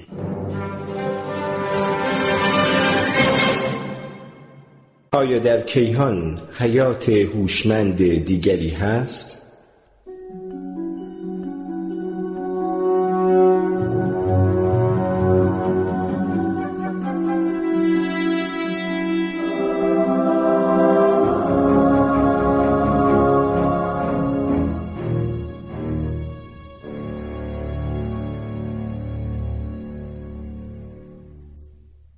دوست دارم ابتدا کمی در مورد تکامل حیات در عالم بیاندیشم به خصوص در مورد تکامل حیات هوشمند. این را شامل نژاد بشر فرض خواهم کرد با اینکه بیشتر رفتارش در تاریخ احمقانه بوده است و به ادامه حیات این نژاد کمک چندانی نکرده. دو پرسش را بررسی خواهم کرد. یک احتمال وجود حیات در جای دیگری از عالم چقدر است؟ و دو نحوه تکامل حیات در آینده چگونه می‌تواند باشد؟ تجربه روزمره نشان می دهد که اوضاع با گذشت زمان نامنظمتر و آشفته تر می شود. این نکته قانون خودش را هم دارد. قانون دوم ترمودینامیک. بنابر این قانون مقدار کلی بینظمی یا آنتروپی در عالم در گذر زمان همیشه رو به افزایش است. اما این قانون فقط به مقدار کلی بینظمی اشاره می کند نظم یک جسم می تواند افزایش یابد. ولی به این شرط که مقدار بینظمی در محیط اطراف آن بیشتر افزایش یابد. این در موجودات زنده هم اتفاق می افتد می توان حیات را سیستمی منظم تعریف کرد که با تمایل به بینظمی مقابله می کند و توان باز تولید خود را دارد. یعنی می تواند سیستم های مشابه و منظم ولی مستقل تولید کند. به منظور این کارها سیستم باید انرژی دارای شکل منظم مثل غذا، نور خورشید یا نیروی الکتریکی را به انرژی دارای شکل نامنظم تبدیل کند یعنی به حرارت با این کار سیستم شرط افزایش مقدار کلی بینظمی را نقض نمی کند و در این حال نظم داخلی خود و زادگانش را افزایش می دهد. این شبیه والدینی است که در خانه زندگی می کنند که هر بار که کودکی جدید به خانواده اضافه می شود خانه نامرتبتر می شود یک موجود زنده مشابه من و شما معمولا دو عنصر دارد. مجموعی از دستورات که به سیستم نحوه تداوم و تولید مثل را نشان می دهند و سازوکاری که این دستورات را اجرا می کند در زیستشناسی به این دو بخش ژن و متابولیزم می گوییم. اما باید تأکید کنیم که نیازی نیست حتما بیولوژیک باشند. مثلا یک ویروس کامپیوتری برنامه است که نسخه هایی از خود را در حافظه کامپیوتر تولید می کند و می تواند خود را به کامپیوترهای دیگر منتقل کند. یعنی طبق تعریفی که آوردم ویروس کامپیوتری سیستمی زنده است. مثل ویروس بیولوژیک شکلی نسبتا بدوی است چون فقط شامل دستورات یا ژن است و خودش متابولیزمی ندارد. به جای آن برنامهش متابولیزم کامپیوتر یا سلول میزبان را تغییر می دهد. بلکه افراد به زنده دانستن ویروس ها شک دارند چون آنها را انگل می دارند. چیزهایی که مستقل از میزبان وجود ندارند. اما از این نظر بیشتر اشکال حیات از جمله خود ما انگل هستیم چون برای بقا از اشکال دیگر حیات تغذیه می کنیم و به آنها وابسته هستیم من فکر می کنم ویروس های کامپیوتری را باید شکلی از حیات دانست شاید این نکته که تنها نوع حیاتی که ما خلق کرده ایم موجودی صرفا مخرب است نکات زیادی در مورد طبیعت بشر را تدایی کند. خلق آینه خود. بعدا به اشکال الکترونیک حیات باز خواهم گشت. چیزی که ما معمولا حیات می‌دانیم مبتنی بر زنجیره های از اتم های کربن به علاوه اتم های دیگری مثل نیتروژن و فسفر است. می توان حیات بر مبنای عنصر شیمیایی دیگری را نیز مثلا بر مبنای سیلیکون تجسم کرد. ولی ظاهرا کربن مناسب ترین مورد است چون غنی ترین شیمی را دارد. این که های کربن با خواص خود وجود دارند مستلزم تنظیم بسیار دقیق ثابت های فیزیکی است. کوچکترین تغییر در این ثابت ها باعث می شود که هسته اتم کربن ناپایدار شود یا الکترون ها به هسته سقوط کنند. در نگاه اول به نظر می رسد که این دقت در عالم اعجاب آور است. شاید این سندی باشد دال بر اینکه عالم دقیقا طراحی شده تا نژاد بشر را تولید کند. اما با توجه به اصل انسان نگر باید از این گونه استدلال ها پرهیز کرد. مبنای این حرف این نکته بدیهی است که اگر عالم برای حیات مناسب نبود ما هم نبودیم که در مورد چرایی دقت آن بپرسیم. می توان از اصل انسان نگر در یکی از دو حالت آن یعنی حالت تند یا حالت نرم استفاده کرد. در حالت تند اصل انسان نگر فرض بر این است که های متفاوت زیادی وجود دارند و در هر یک ارزش ثابت های فیزیکی متفاوت است. در تعداد کمی از این عالم ها مقدار ثابت ها اجازه وجود چیزهایی مثل اتم کربن را می دهند که اینها می توانند مواد اولیه ساخت سیستم های زنده بشوند. چون ما طبعا در یکی از همین عالم ها زندگی می کنیم نباید از دقیق بودن ثابت های فیزیکی تعجب کنیم. چون اگر دقیق نبودن ما هم نبودیم. از این نظر حالت تند اصل انسان نگر چندان رضایت بخش نیست چون معلوم نیست به لحاظ عملی وجود تعداد بسیار زیاد های دیگر چه معنایی دارد. من به جای آن از اصل انسان نگری نرم استفاده خواهم کرد. یعنی مقادیر ثابت ها را بدیهی خواهم دانست. اما ببینیم چه نتایجی را می‌توان از این نکته گرفت که حیات روی این سیاره و در این مرحله از تاریخ عالم وجود دارد. هنگام آغاز عالم در مهبانگ حدود 13.8 میلیارد سال پیش کربنی وجود نداشت. حرارت آنقدر زیاد بود که کل ماده به شکل ذراتی به نام پروتون و نوترون بود. در آغاز تعداد پروتون ها و نوترون ها برابر بود. اما با انبساط عالم دمای آن پایین آمد حدود یک دقیقه بعد از مهبانگ دما به حدود یک میلیارد درجه ناقابل کاهش یافت یعنی حدود یکصد برابر دمای خورشید در این دما نوترون ها دچار فروپاشی شده و به پروتون تبدیل می شوند. اگر این تنها اتفاق می بود در نهایت کل مادی عالم به شکل ساده ترین عنصر یعنی هیدروژن باقی می ماند.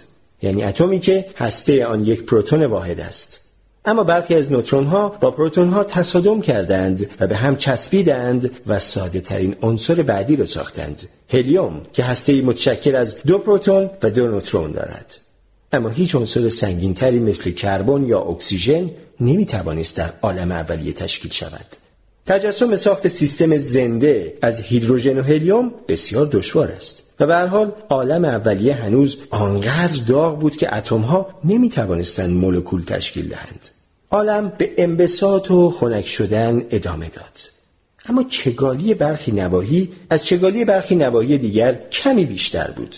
و کشش گرانشی ناشی از ماده اضافی در این نواحی انبساط آنها را کند کرد و به تدریج این انبساط متوقف شد این نواحی فرو پاشیدند و کهکشانها و ستاره ها را تشکیل دادند. اتفاقی که حدود دو میلیارد سال بعد از مهبانگ آغاز شد. برخی از ستارگان اولیه از خورشید ما بسیار بزرگتر بودند. آنها داغتر از خورشید بودند و هیدروژن و هلیوم اولیه را سوزاندند و به عناصر سنگینتری مثل کربن و اکسیژن و آهن تبدیل کردند. این فقط چند صد میلیون سال طول کشید. بعد از آن برخی از ستارگان به نواختر تبدیل شدند و با انفجار خود عناصر سنگین را در فضا پخش کردند. این عناصر بعدها مواد اولیه نسل بعدی ستارگان شدند. ستارگان دیگر آنقدر دورند که نمی‌توانیم مستقیما وجود سیاره ای را در مدار آنها تشخیص دهیم. اما دو روش به ما اجازه داده که بتوانیم سیاره های ستارگان دیگر را پیدا کنیم. اولین راه این است که به ستاره نگاه کنیم و ببینیم مقدار نوری که از آن میآید آیا ثابت است یا نه اگر سیاره ای از جلوی ستاره عبور کند طبعا نور ستاره کمی کاهش مییابد و اگر این اتفاق به طور منظم رخ دهد احتمالا به این خاطر است که مدار سیاره ای آن را به طور منظم بین ما و ستاره قرار می دهد. روش دوم این است که موقعیت ستاره را به دقت اندازه‌گیری کنیم. اگر سیاره ای حول ستاره بچرخد لرزشی بسیار جزئی در موقعیت ستاره وجود خواهد داشت. این لرزش را می شود مشاهده کرد و اگر منظم باشد می توان نتیجه گرفت ناشی از این است که سیاره حول آن می چرخد. این روش ها اولین بار حدود 20 سال پیش استفاده شدند و تا کنون چند هزار سیاره در مدارهای حول ستارگان دوردست کشف شدند. تخمین زده می شود که از هر پنج ستاره یکی سیاری شبیه به زمین داشته باشد که فاصله مدار آن از ستاره چنان باشد که با حیات به شکلی که ما می‌شناسیم سازگار باشد. منظومه شمسی ما حدود چهار و نیم میلیارد سال پیش تشکیل شد یعنی کمی بیش از 9 میلیارد سال پس از مهبانگ این منظومه از گازهای حاوی باقی مانده ستارگان قدیمی تر ساخته شده است زمین بیشتر از عناصر سنگینتر شامل کربن و اکسیژن تشکیل شد. به نحوی برخی از این اتم ها به شکلی مرتب شدند که مولکول های دی ای را تشکیل بدهند. دو زنجیری مارپیچ با جفتهایی از بازهای نیتروژنی. چهار نوع باز نیتروژنی داریم آدنین، سیتوزین، گوانین و تیمین. مولکول های دی ای می توانند اطلاعات ژنتیکی را که در توالی بازهای نیتروژنی آنها حک شده است تکثیر کنند. در ضمن از بخشهایی از این توالی می توان برای ساخت پروتئین و مواد شیمیایی دیگر استفاده کرد. همانگونه که پیشتر گفتم نمی‌دانیم مولکول های دی ای بار اول چگونه ظاهر شدند. احتمال ظهور مولکول دی ای در پی نوسانات اتفاقی بسیار کم است و به همین دلیل برخی برانند که حیات شاید از جایی دیگر به زمین آمده است. مثلا از مریخ و با سنگ هایی که وقتی سیارات ناپایدار بودند از آن جدا شدند و اینکه بذرهای حیات در کهکشان شناور است. با این همه بعید است دی ای بتواند مدتی طولانی در تشعشعات فضا دوام بیاورد. اگر احتمال ظهور حیات روی سیاره خاص بسیار نامحتمل باشد می توان انتظار داشت که ظهور آن مدتی بسیار طولانی طول بکشد. دقیقتر بگویم می توان انتظار داشت که حیات در دیرترین زمان ممکنی اتفاق بیفتد که هنوز برای تکامل بعدی به موجودات هوشمندی مثل ما قبل از انبساط خورشید و بلعیده شدن زمین فرصت مانده باشد. پنجره احتمال این اتفاق برابر با عمر خورشید است. حدود ده میلیارد سال. در این فرصت می توان تجسم کرد که حیات هوشمند می تواند بر سفر فضایی مسلط شود و به سوی ستاره دیگر بگریزد. اما اگر امکان فرار نباشد حیات روی زمین محکوم به فناست. سنگاره های نشان می دهند که حدود 3.5 میلیارد سال پیش شکلی از حیات بر روی زمین وجود داشته است. این شاید فقط 500 میلیون سال بعد از زمانی است که زمین آنقدر پایدار و خنک شد که بتواند پذیرای حیات باشد. اما تکامل حیات در عالم می توانست 7 میلیارد سال طول بکشد و هنوز فرصت کافی برای تبدیل شدن به موجوداتی مثل ما را نداشته باشد. موجوداتی که بپرسند حیات از کجا آمده است؟ اگر احتمال ظهور حیات در سیاره فرضی اینقدر کم است چرا در زمین در مدتی حدود یک چهاردهم فرصتی که داشت رخ داد؟ ظهور سریع حیات روی زمین نشان می‌دهد که احتمال ظهور خلق و سایه حیات در شرایط مناسب بسیار زیاد است. شاید شکل سازماندهی شده ساده تری وجود داشت که دی ای را ساخت. دی ای بعد از ظهور چنان موفق بود که جای تمامی اشکال پیشین را گرفت. نمی‌دانیم این اشکال پیشین چه می‌توانستند باشند. ولی RNA یکی از این احتمالات است. RNA شبیه دی است ولی نسبتا ساده تر ساختار مارپیچ دوبل هم ندارد. قطعات کوتاه RNA می توانند خود را باستولید کنند کاری که DNA هم توانش را دارد. ما توان ساخت آزمایشگاهی این اسیدهای نوکلئیک را از مواد فاقد حیات نداریم. اما با فرصتی 500 میلیون ساله و بودن اقیانوس هایی که بیشتر سطح زمین را میپوشاندند احتمال تولید اتفاقی RNA نسبتا معقول است. هنگام باستولید ای خطاهای اتفاقی رخ می‌داد. بسیاری از اینها مضر بودند طبعا از میان می‌رفتند. برخی خونسا بودند و تأثیری بر عملکرد ژن نداشتند. برخی نیز برای تنازع بقا مفید بودند و اینها برگزیده انتخاب طبیعی داروینی می شدند. فرایند تکامل زیستی در آغاز بسیار کند بود. تکامل اولین سلول ها به ساختارهای چند سلولی حدود دو میلیارد سال طول کشید. اما کمتر از یک میلیارد سال بعد برخی از اینها به ماهی ها تکامل یافتند و برخی از ماهی ها نیز به نوبه خود به پستانداران تکامل یافتند. بعد تکامل ظاهرا باز هم سریعتر شد. تکامل از پستانداران اولیه به ما فقط حدود 100 میلیون سال طول کشید. اما با ظهور نژاد بشر تکامل وارد مرحله کلیدی شد. چیزی که اهمیت آن مثل به وجود آمدن دی ای بود. این مرحله به میان آمدن زبان بود. به خصوص زبان نوشتاری. یعنی می‌شد اطلاعات را از نسلی به نسل دیگر انتقال داد. و برای این کار روش غیر از روش ژنتیکی و استفاده از دی ای وجود داشت.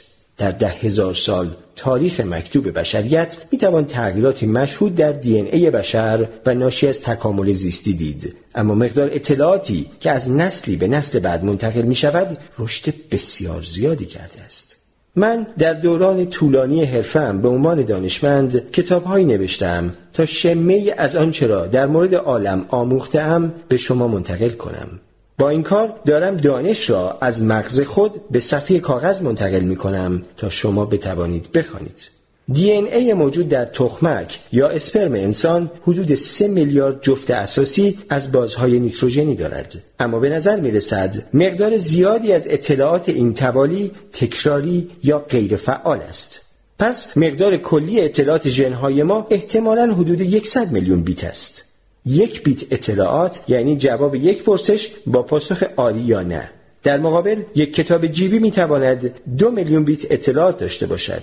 پس یک فرد معادل تقریبا پنجاه جلد کتاب هری پاتر است. در عوض یک کتابخانه ملی به درد بخور حدود پنج میلیون کتاب دارد یعنی ده تریلیون بیت.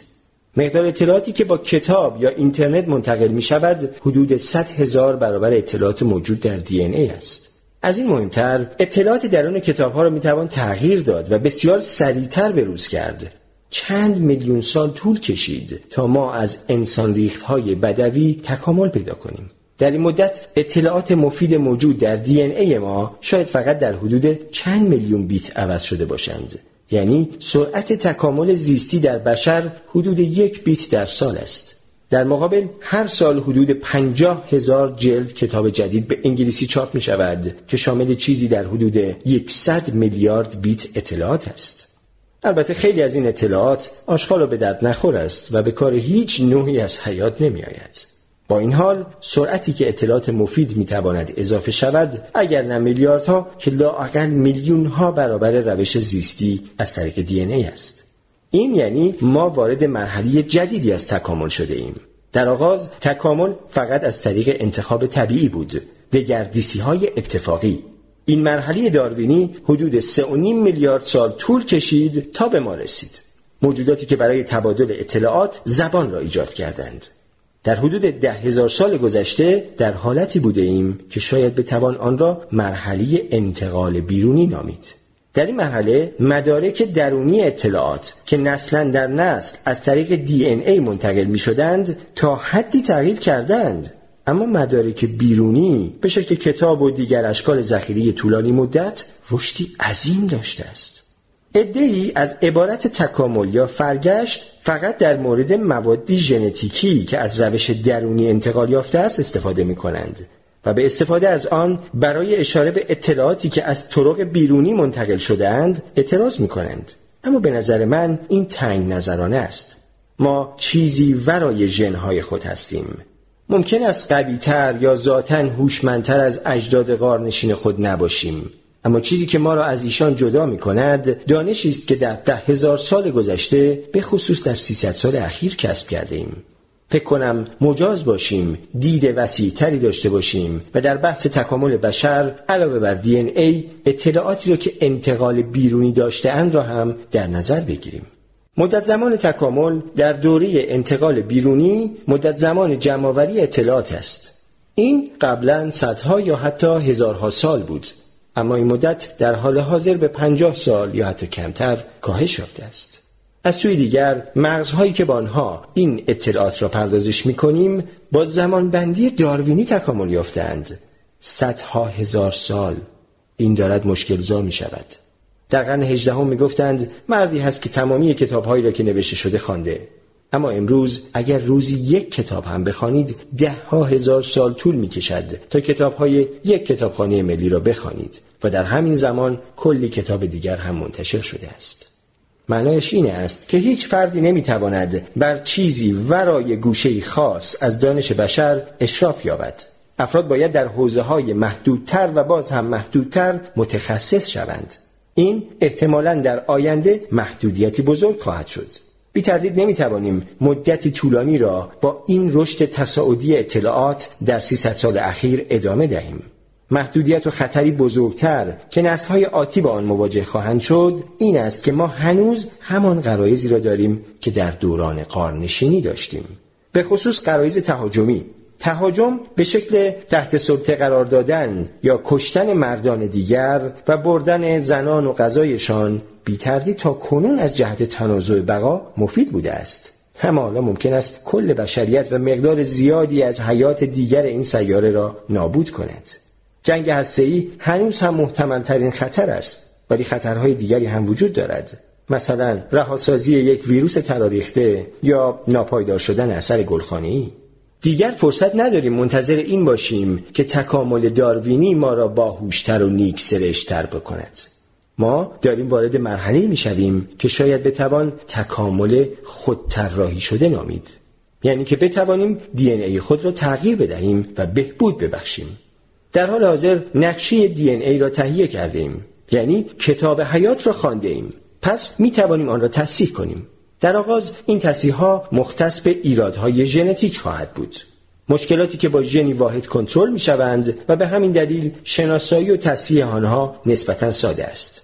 مشخصات دیگر مثل هوش احتمالا با تعداد زیادی از ژنها کنترل می شوند و پیدا کردن آنها و سر درآوردن از تعامل آنها سختتر خواهد بود.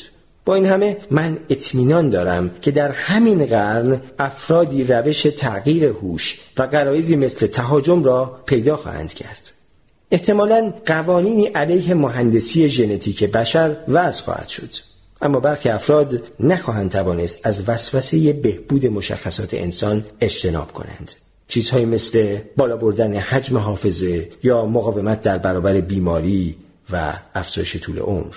وقتی این انسانها ظاهر شوند مشکلات سیاسی ای با افراد بهبود نیافته خواهند داشت. یعنی با افرادی که نمی‌توانند با ایشان رقابت کنند. می شود فرض کرد که منقرض شوند یا اهمیت خود را از دست بدهند. به جای آنها نژادی خواهیم داشت از موجودات خودطراح که با سرعتی فزاینده خود را بهبود میبخشند. اگر نژاد بشر بتواند خود را بازطراحی کند و با این کار خطر اینکه خودش را نابود کند را کاهش دهد یا از بین ببرد احتمالا روی خود را توسعه خواهد داد و برای سکونت به سیارات و ستارگان دیگر خواهد رفت با این همه سفر طولانی بین ستارگان برای حیات مبتنی بر اشکال شیمیایی بر پایه دی ای مثل ما مشکل خواهد بود. طول عمر طبیعی این گونه موجودات در قیاس با زمان سفر بسیار کوتاه است. طبق نظریه نسبیت چیزی نمی‌تواند سریعتر از نور حرکت کند. پس سفر رفت و برگشت به نزدیکترین ستاره حدود 8 سال و به مرکز کهکشان حدود 50 هزار سال طول خواهد کشید. در داستانهای علمی تخیلی برای حل این مشکل از اعوجاجات فضایی یا سفر از طریق ابعاد اضافی استفاده می کنند. ولی من فکر می کنم اینها هر چقدر هم حیات هوشمند شود هرگز ممکن نشوند. در نظریه نسبیت اگر کسی بتواند سریعتر از نور حرکت کند می‌تواند به گذشته هم سفر کند. و در این صورت افرادی که برمیگردند و گذشته را عوض می کنند مشکلزا خواهند شد. طبعا می‌توان انتظار داشت که تعداد زیادی توریست از آینده ببینیم که آمدن تا رفتارهای قریب و از مد افتاده ما را ببینند. شاید بتوان از مهندسی ژنتیک استفاده کرد تا حیات مبتنی بر دی ای را فناناپذیر یا لاقل دارای عمر حداقل 100 هزار ساله کنیم. اما راه ساده تر که همکنون هم تقریبا توانش را داریم این است که ماشین بفرستیم. می توان اینها را به شکلی طراحی کرد که در طول سفر بین ستارگان دوام بیاورند. وقتی به ستاره جدیدی برسند می توانند روی سیاره مناسب فرود آیند و مواد خام لازم برای تولید ماشین های جدید را استخراج کنند و شاید اینها را به ستارگان دیگری بفرستند. این ماشین ها گونه جدید از حیات خواهند بود که به جای ملکول های بزرگ بر اجزای مکانیکی و الکترونیکی مبتنی هستند. شاید آنها در نهایت جایگزین حیات مبتنی بر دی ای شوند همانگونه که شاید دی ای زمانی جایگزین شکل قدیمی تری از حیات شده است. احتمال مواجه شدن با شکلی بیگانه از حیات در زمان کاوش کهکشان چقدر است؟ اگر بحث در مورد زمانبندی ظهور حیات روی زمین درست باشد باید ستارگان بسیار زیادی وجود داشته باشند که سیاراتشان دارای حیات باشد برخی از این منظومه های شمسی می توانستند پنج میلیارد سال قبل از زمین تشکیل شوند پس چرا کهکشان پر از اشکال حیات خودطراح مکانیکی یا بیولوژیکی نیست؟ چرا تا به حال به زمین سر نزدند و حتی آن را تسخیر نکردند؟ ضمنا بگویم که من این حرف رو که یوفوها سرنشین های فرازمینی دارند را قبول ندارم چون فکر می کنم که هر گونه آمدن بیگانگان به زمین میبایست آشکارتر می بود و احتمالا بسیار ناخوشایندتر پس چرا تا به حال نیامدند؟ شاید احتمال ظهور خلق و سایه حیات آنقدر کم است که زمین تنها سیاری کهکشان یا در عالم قابل مشاهده است که این اتفاق در آن افتاده. امکان دیگر این است که تشکیل سامانه های خود تکثیر کننده مثل سلول ها احتمالی منطقی داشته اما اغلب این انواع حیات تا حد هوشمندی تکامل نیافتند. ما عادت داریم فکر کنیم حیات هوشمند نتیجه گریز ناپذیر تکامل است. اگر نباشد چه؟ اصل انسان نگر ما را از این گونه استدلال ها بر حذر می دارد. محتملتر این است که تکامل فرایندی اتفاقی باشد که در آن هوش صرفا یکی از بسیار نتایج ممکن است. حتی مشخص نیست که هوش در دراز مدت برای بقا ارزشی داشته باشد یا نه. باکتری ها و انواع دیگر موجودات تکیاخته ممکن است در صورتی که ما تمامی انواع دیگر حیات را از روی کره زمین برداریم دوام بیاورند. شاید هوشمندی برای حیات زمینی اتفاقی نامحتمل بوده. دو نیم میلیارد سال طول کشیده تا از موجودات تکیاخته به موجودات چندیاخته ای برسیم. چیزی که شرط لازم هوش است. این مدت کسری چشمگیر از زمانی است که تا انفجار خورشید در اختیار داریم. پس این هم با فرض کم بودن احتمال تکامل هوشمند همخوان است. اگر این فرض درست باشد می توانیم انتظار داشته باشیم که تعداد زیادی از دیگر انواع حیات را در کهکشان ببینیم ولی بعید از حیات هوشمند پیدا کنیم. راه دیگری که ممکن است در آن حیات نتواند به مرحله هوشمندی برسد تصادم یک شهاب سنگ یا ستاره دنبالدار با سیاره است. در سال 1994 تصادم ستاره دنبالدار شماکر لوی با مشتری را مشاهده کردیم. این تصادم چندین انفجار آتشین ایجاد کرد. به نظر می رسد تصادم جسمی نسبتا کوچکتر با زمین عامل انقراض دایناسورها در حدود 66 میلیون سال پیش بود. چند پستاندار کوچک و بدوی زنده ماندند ولی شکی نیست که هر موجودی هم اندازه بشر منقرض می شد. تخمین اینکه زمانبندی این تصادم ها چیست مشکل است ولی یک حدس معقول این است که به طور متوسط هر 20 میلیون سال یک بار اتفاق می افتد. اگر این عدد درست باشد یعنی حیات هوشمند فقط به این دلیل روی زمین تکامل یافته است که خوشبختانه در 66 میلیون سال اخیر تصادم بزرگی رخ نداده است. سیارات دیگر کهکشان که احتمال داشتن حیات را داشتهاند شاید مدت زمان بی تصادم کافی برای تکامل موجودات هوشمند نیافتند. احتمال سوم این است که فرصت شکلگیری حیات و تکامل آن به موجودات هوشمند کم نیست ولی این مجموعه ناپایدار می شود و حیات هوشمند باعث نابودی خودش می شود این نتیجه گیری بسیار بدبینانه است و امیدوارم حقیقت نداشته باشد. من احتمال چهارم را ترجیح می دهم آن بیرون اشکال دیگر حیات هوشمند وجود دارد ولی به ما محل نگذاشتند. در سال 2015 من در افتتاح ابتکار صد شکن شنیداری شرکت کردم. این ابتکار از اطلاعات رادیویی استفاده می کند تا حیات فرازمینی را بجوید. امکانات آن بروز است و بودجه زیادی دارد و هزاران ساعت از کارکرد تلسکوپ های رادیویی به آن اختصاص داده شده است و بزرگترین برنامه پژوهشی علمی با هدف پیدا کردن تمدن‌های خارج از زمین است. پیغام صدشکن مسابقه بین المللی است. به منظور یافتن پیغام هایی که خواندنشان برای تمدنی پیشرفته ممکن باشد. اما تا قبل از اینکه کمی بیشتر پیشرفت نکرده ایم باید از پاسخ دادن حذر کنیم. ملاقات با تمدنی پیشرفته تر در مرحله فعلی ما می تواند شبیه ملاقات ساکنان اولیه قاره آمریکا با کریستوف کلمب باشد. من فکر نمی کنم از دید سرخپوستان بومی آمریکا هم ملاقات خیلی مفید بوده است. پاسخهای کوتاه به پرسشهای بزرگ استیون هاکینگ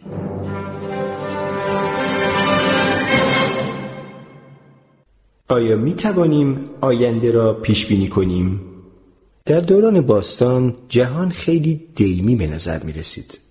فجایی مثل سیل، تاون، زلزله یا آتشفشان ظاهرا بدون اختار و منطق مشهود اتفاق می افتادند.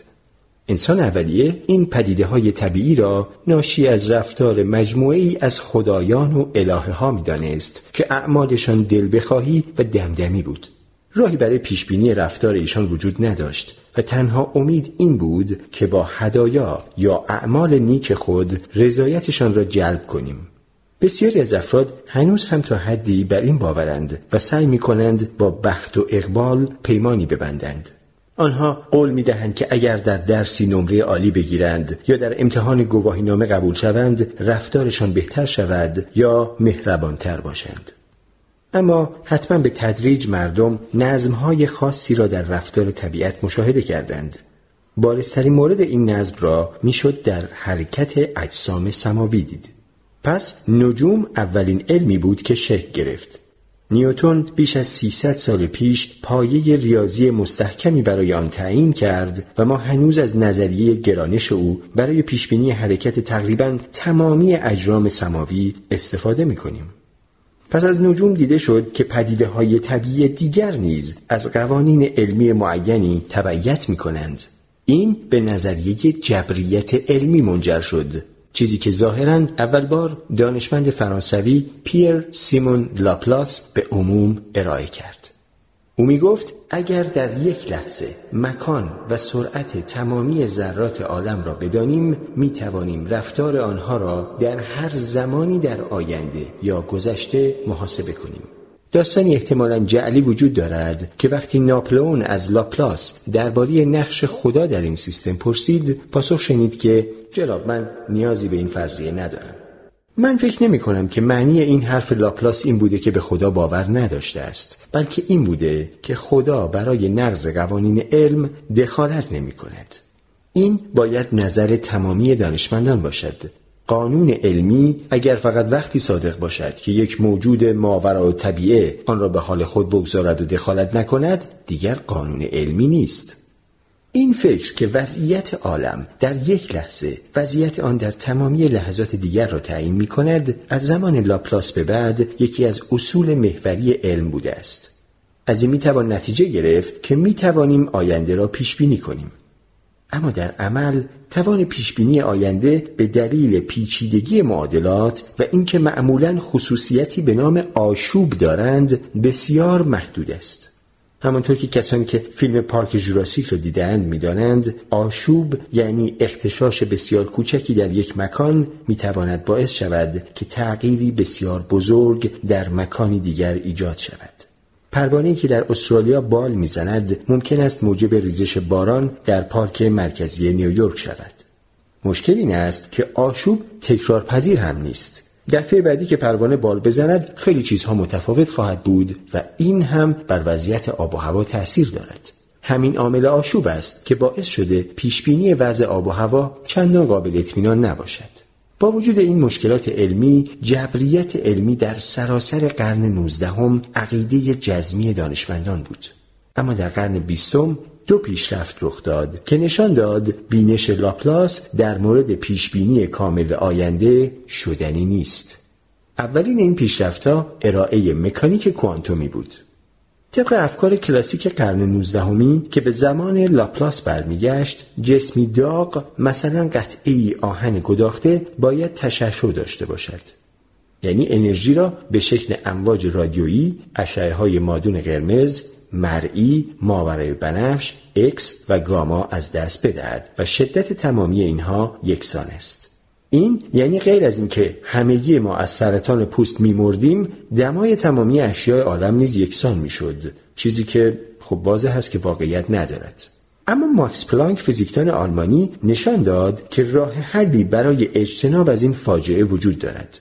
میبایستی از این باور که مقدار تشعشع می‌تواند دارای هر ارزش عددی باشد دست میشستیم و به جای آن می‌گفتیم که تشعشع فقط در بسته ها یا کوانتوم هایی با اندازه خاص ممکن است تا حدی شبیه به این که بگوییم نمی‌توان شکر را فله خرید و فقط در بسته های یک کیلویی عرضه می شود.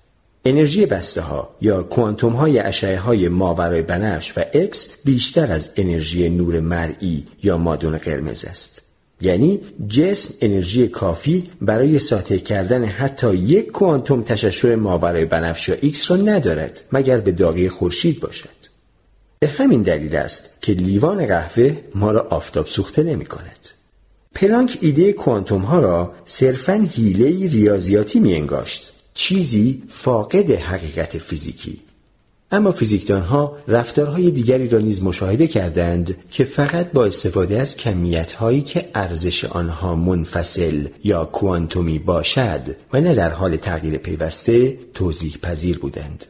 مثلا دیده شد که ذرات بنیادی شبیه فرفره های کوچک رفتار می کنند و دور یک محور می چرخند اما مقدار این دوران نمی توانست هر ارزشی داشته باشد بلکه ذریبی از واحدی پایه است کمی طول کشید تا افراد متوجه تأثیر این رفتار کوانتومی بر جبریت شوند در سال 1927 بود که فیزیکدان آلمانی دیگری به نام ورنر هایزنبرگ اعلام کرد که نمی‌توان با دقت هر دو مقدار مکان و سرعت یک ذره را تعیین کرد. برای دیدن مکان ذره باید بر آن نور افکنده شود. اما با توجه به گفته پلانک نمی‌توان مقدار کم و دل بخواهی از نور به کار برد و حداقل یک کوانتوم لازم است. این بر ذره تأثیر می‌گذارد و سرعت آن را به نحوی که نمی‌توان پیش بینی کرد تغییر می‌دهد. برای تعیین دقیق مکان یک ذره باید از نوری با طول موج کم مثل امواج ماورای بنفش یا ایکس یا گاما استفاده شود. اما باز هم کار پلانک نشان می‌دهد که کوانتوم های این انواع نور انرژی های بیشتری از کوانتوم های نور مرئی دارند. پس روی سرعت ذره تاثیر بیشتری می‌گذارند. در اینجا در واقع امکان برد وجود ندارد. هرچه در تعیین مکان ذره بیشتر دقت می کنید دقت سنجش سرعت کمتر می شود و برعکس. جمعندی این وضعیت را می شود در اصل عدم قطعیت که هایزنبرگ فرمول بندی کرد دید. عدم قطعیت در مکان ذره ضرب در عدم قطعیت سرعت آن تقسیم بر دو برابر جرم آن همواره بزرگتر از کمیتی به نام ثابت پلانک است. دیدگاه لاپلاس در مورد جبریت علمی شامل شناخت مکان و سرعت ذرات عالم در هر لحظه ای از زمان بود. در نتیجه شدیداً توسط اصل عدم قطعیت هایزنبرگ تضعیف شد. چگونه می‌توان آینده را پیش بینی کرد وقتی نمی‌توان به دقت هر دو مقدار سرعت و مکان ذرات را در حال حاضر سنجید؟ هر چقدر هم که کامپیوترتان قوی باشد اگر داده ها محمل باشند پیش بینی ها هم محمل خواهند بود. اینشتین دل خوشی از این اتفاقی بودن ظاهری طبیعت نداشت. نظرش در عبارت معروفش جمعبندی شده است که گفت خداوند تاس نمی اندازد به نظر می رسد که او احساس می کرد عدم قطعیت صرفا موقتی است و واقعیتی پشت پرده وجود دارد که ذرات در آن واقعیت مکان و سرعت تعریف شده و دقیق دارند و مطابق نظر لاپلاس طبق قوانین جبری رفتار می کنند. خداوند این واقعیت را می شناسد اما طبیعت کوانتومی نور به ما اجازه دیدن آن را نمی دهد. نظر اینشتین چیزی است که الان نظریه متغیر پنهان نام دارد. این نظریات شاید در ظاهر بدیهی ترین روش ادغام اصل عدم قطعیت در فیزیک باشند. اینها پایه تصویر ذهنی اغلب دانشمندان و تقریبا همه فلاسفه علم از کیهان هستند. اما این نظریات متغیر پنهان غلطند.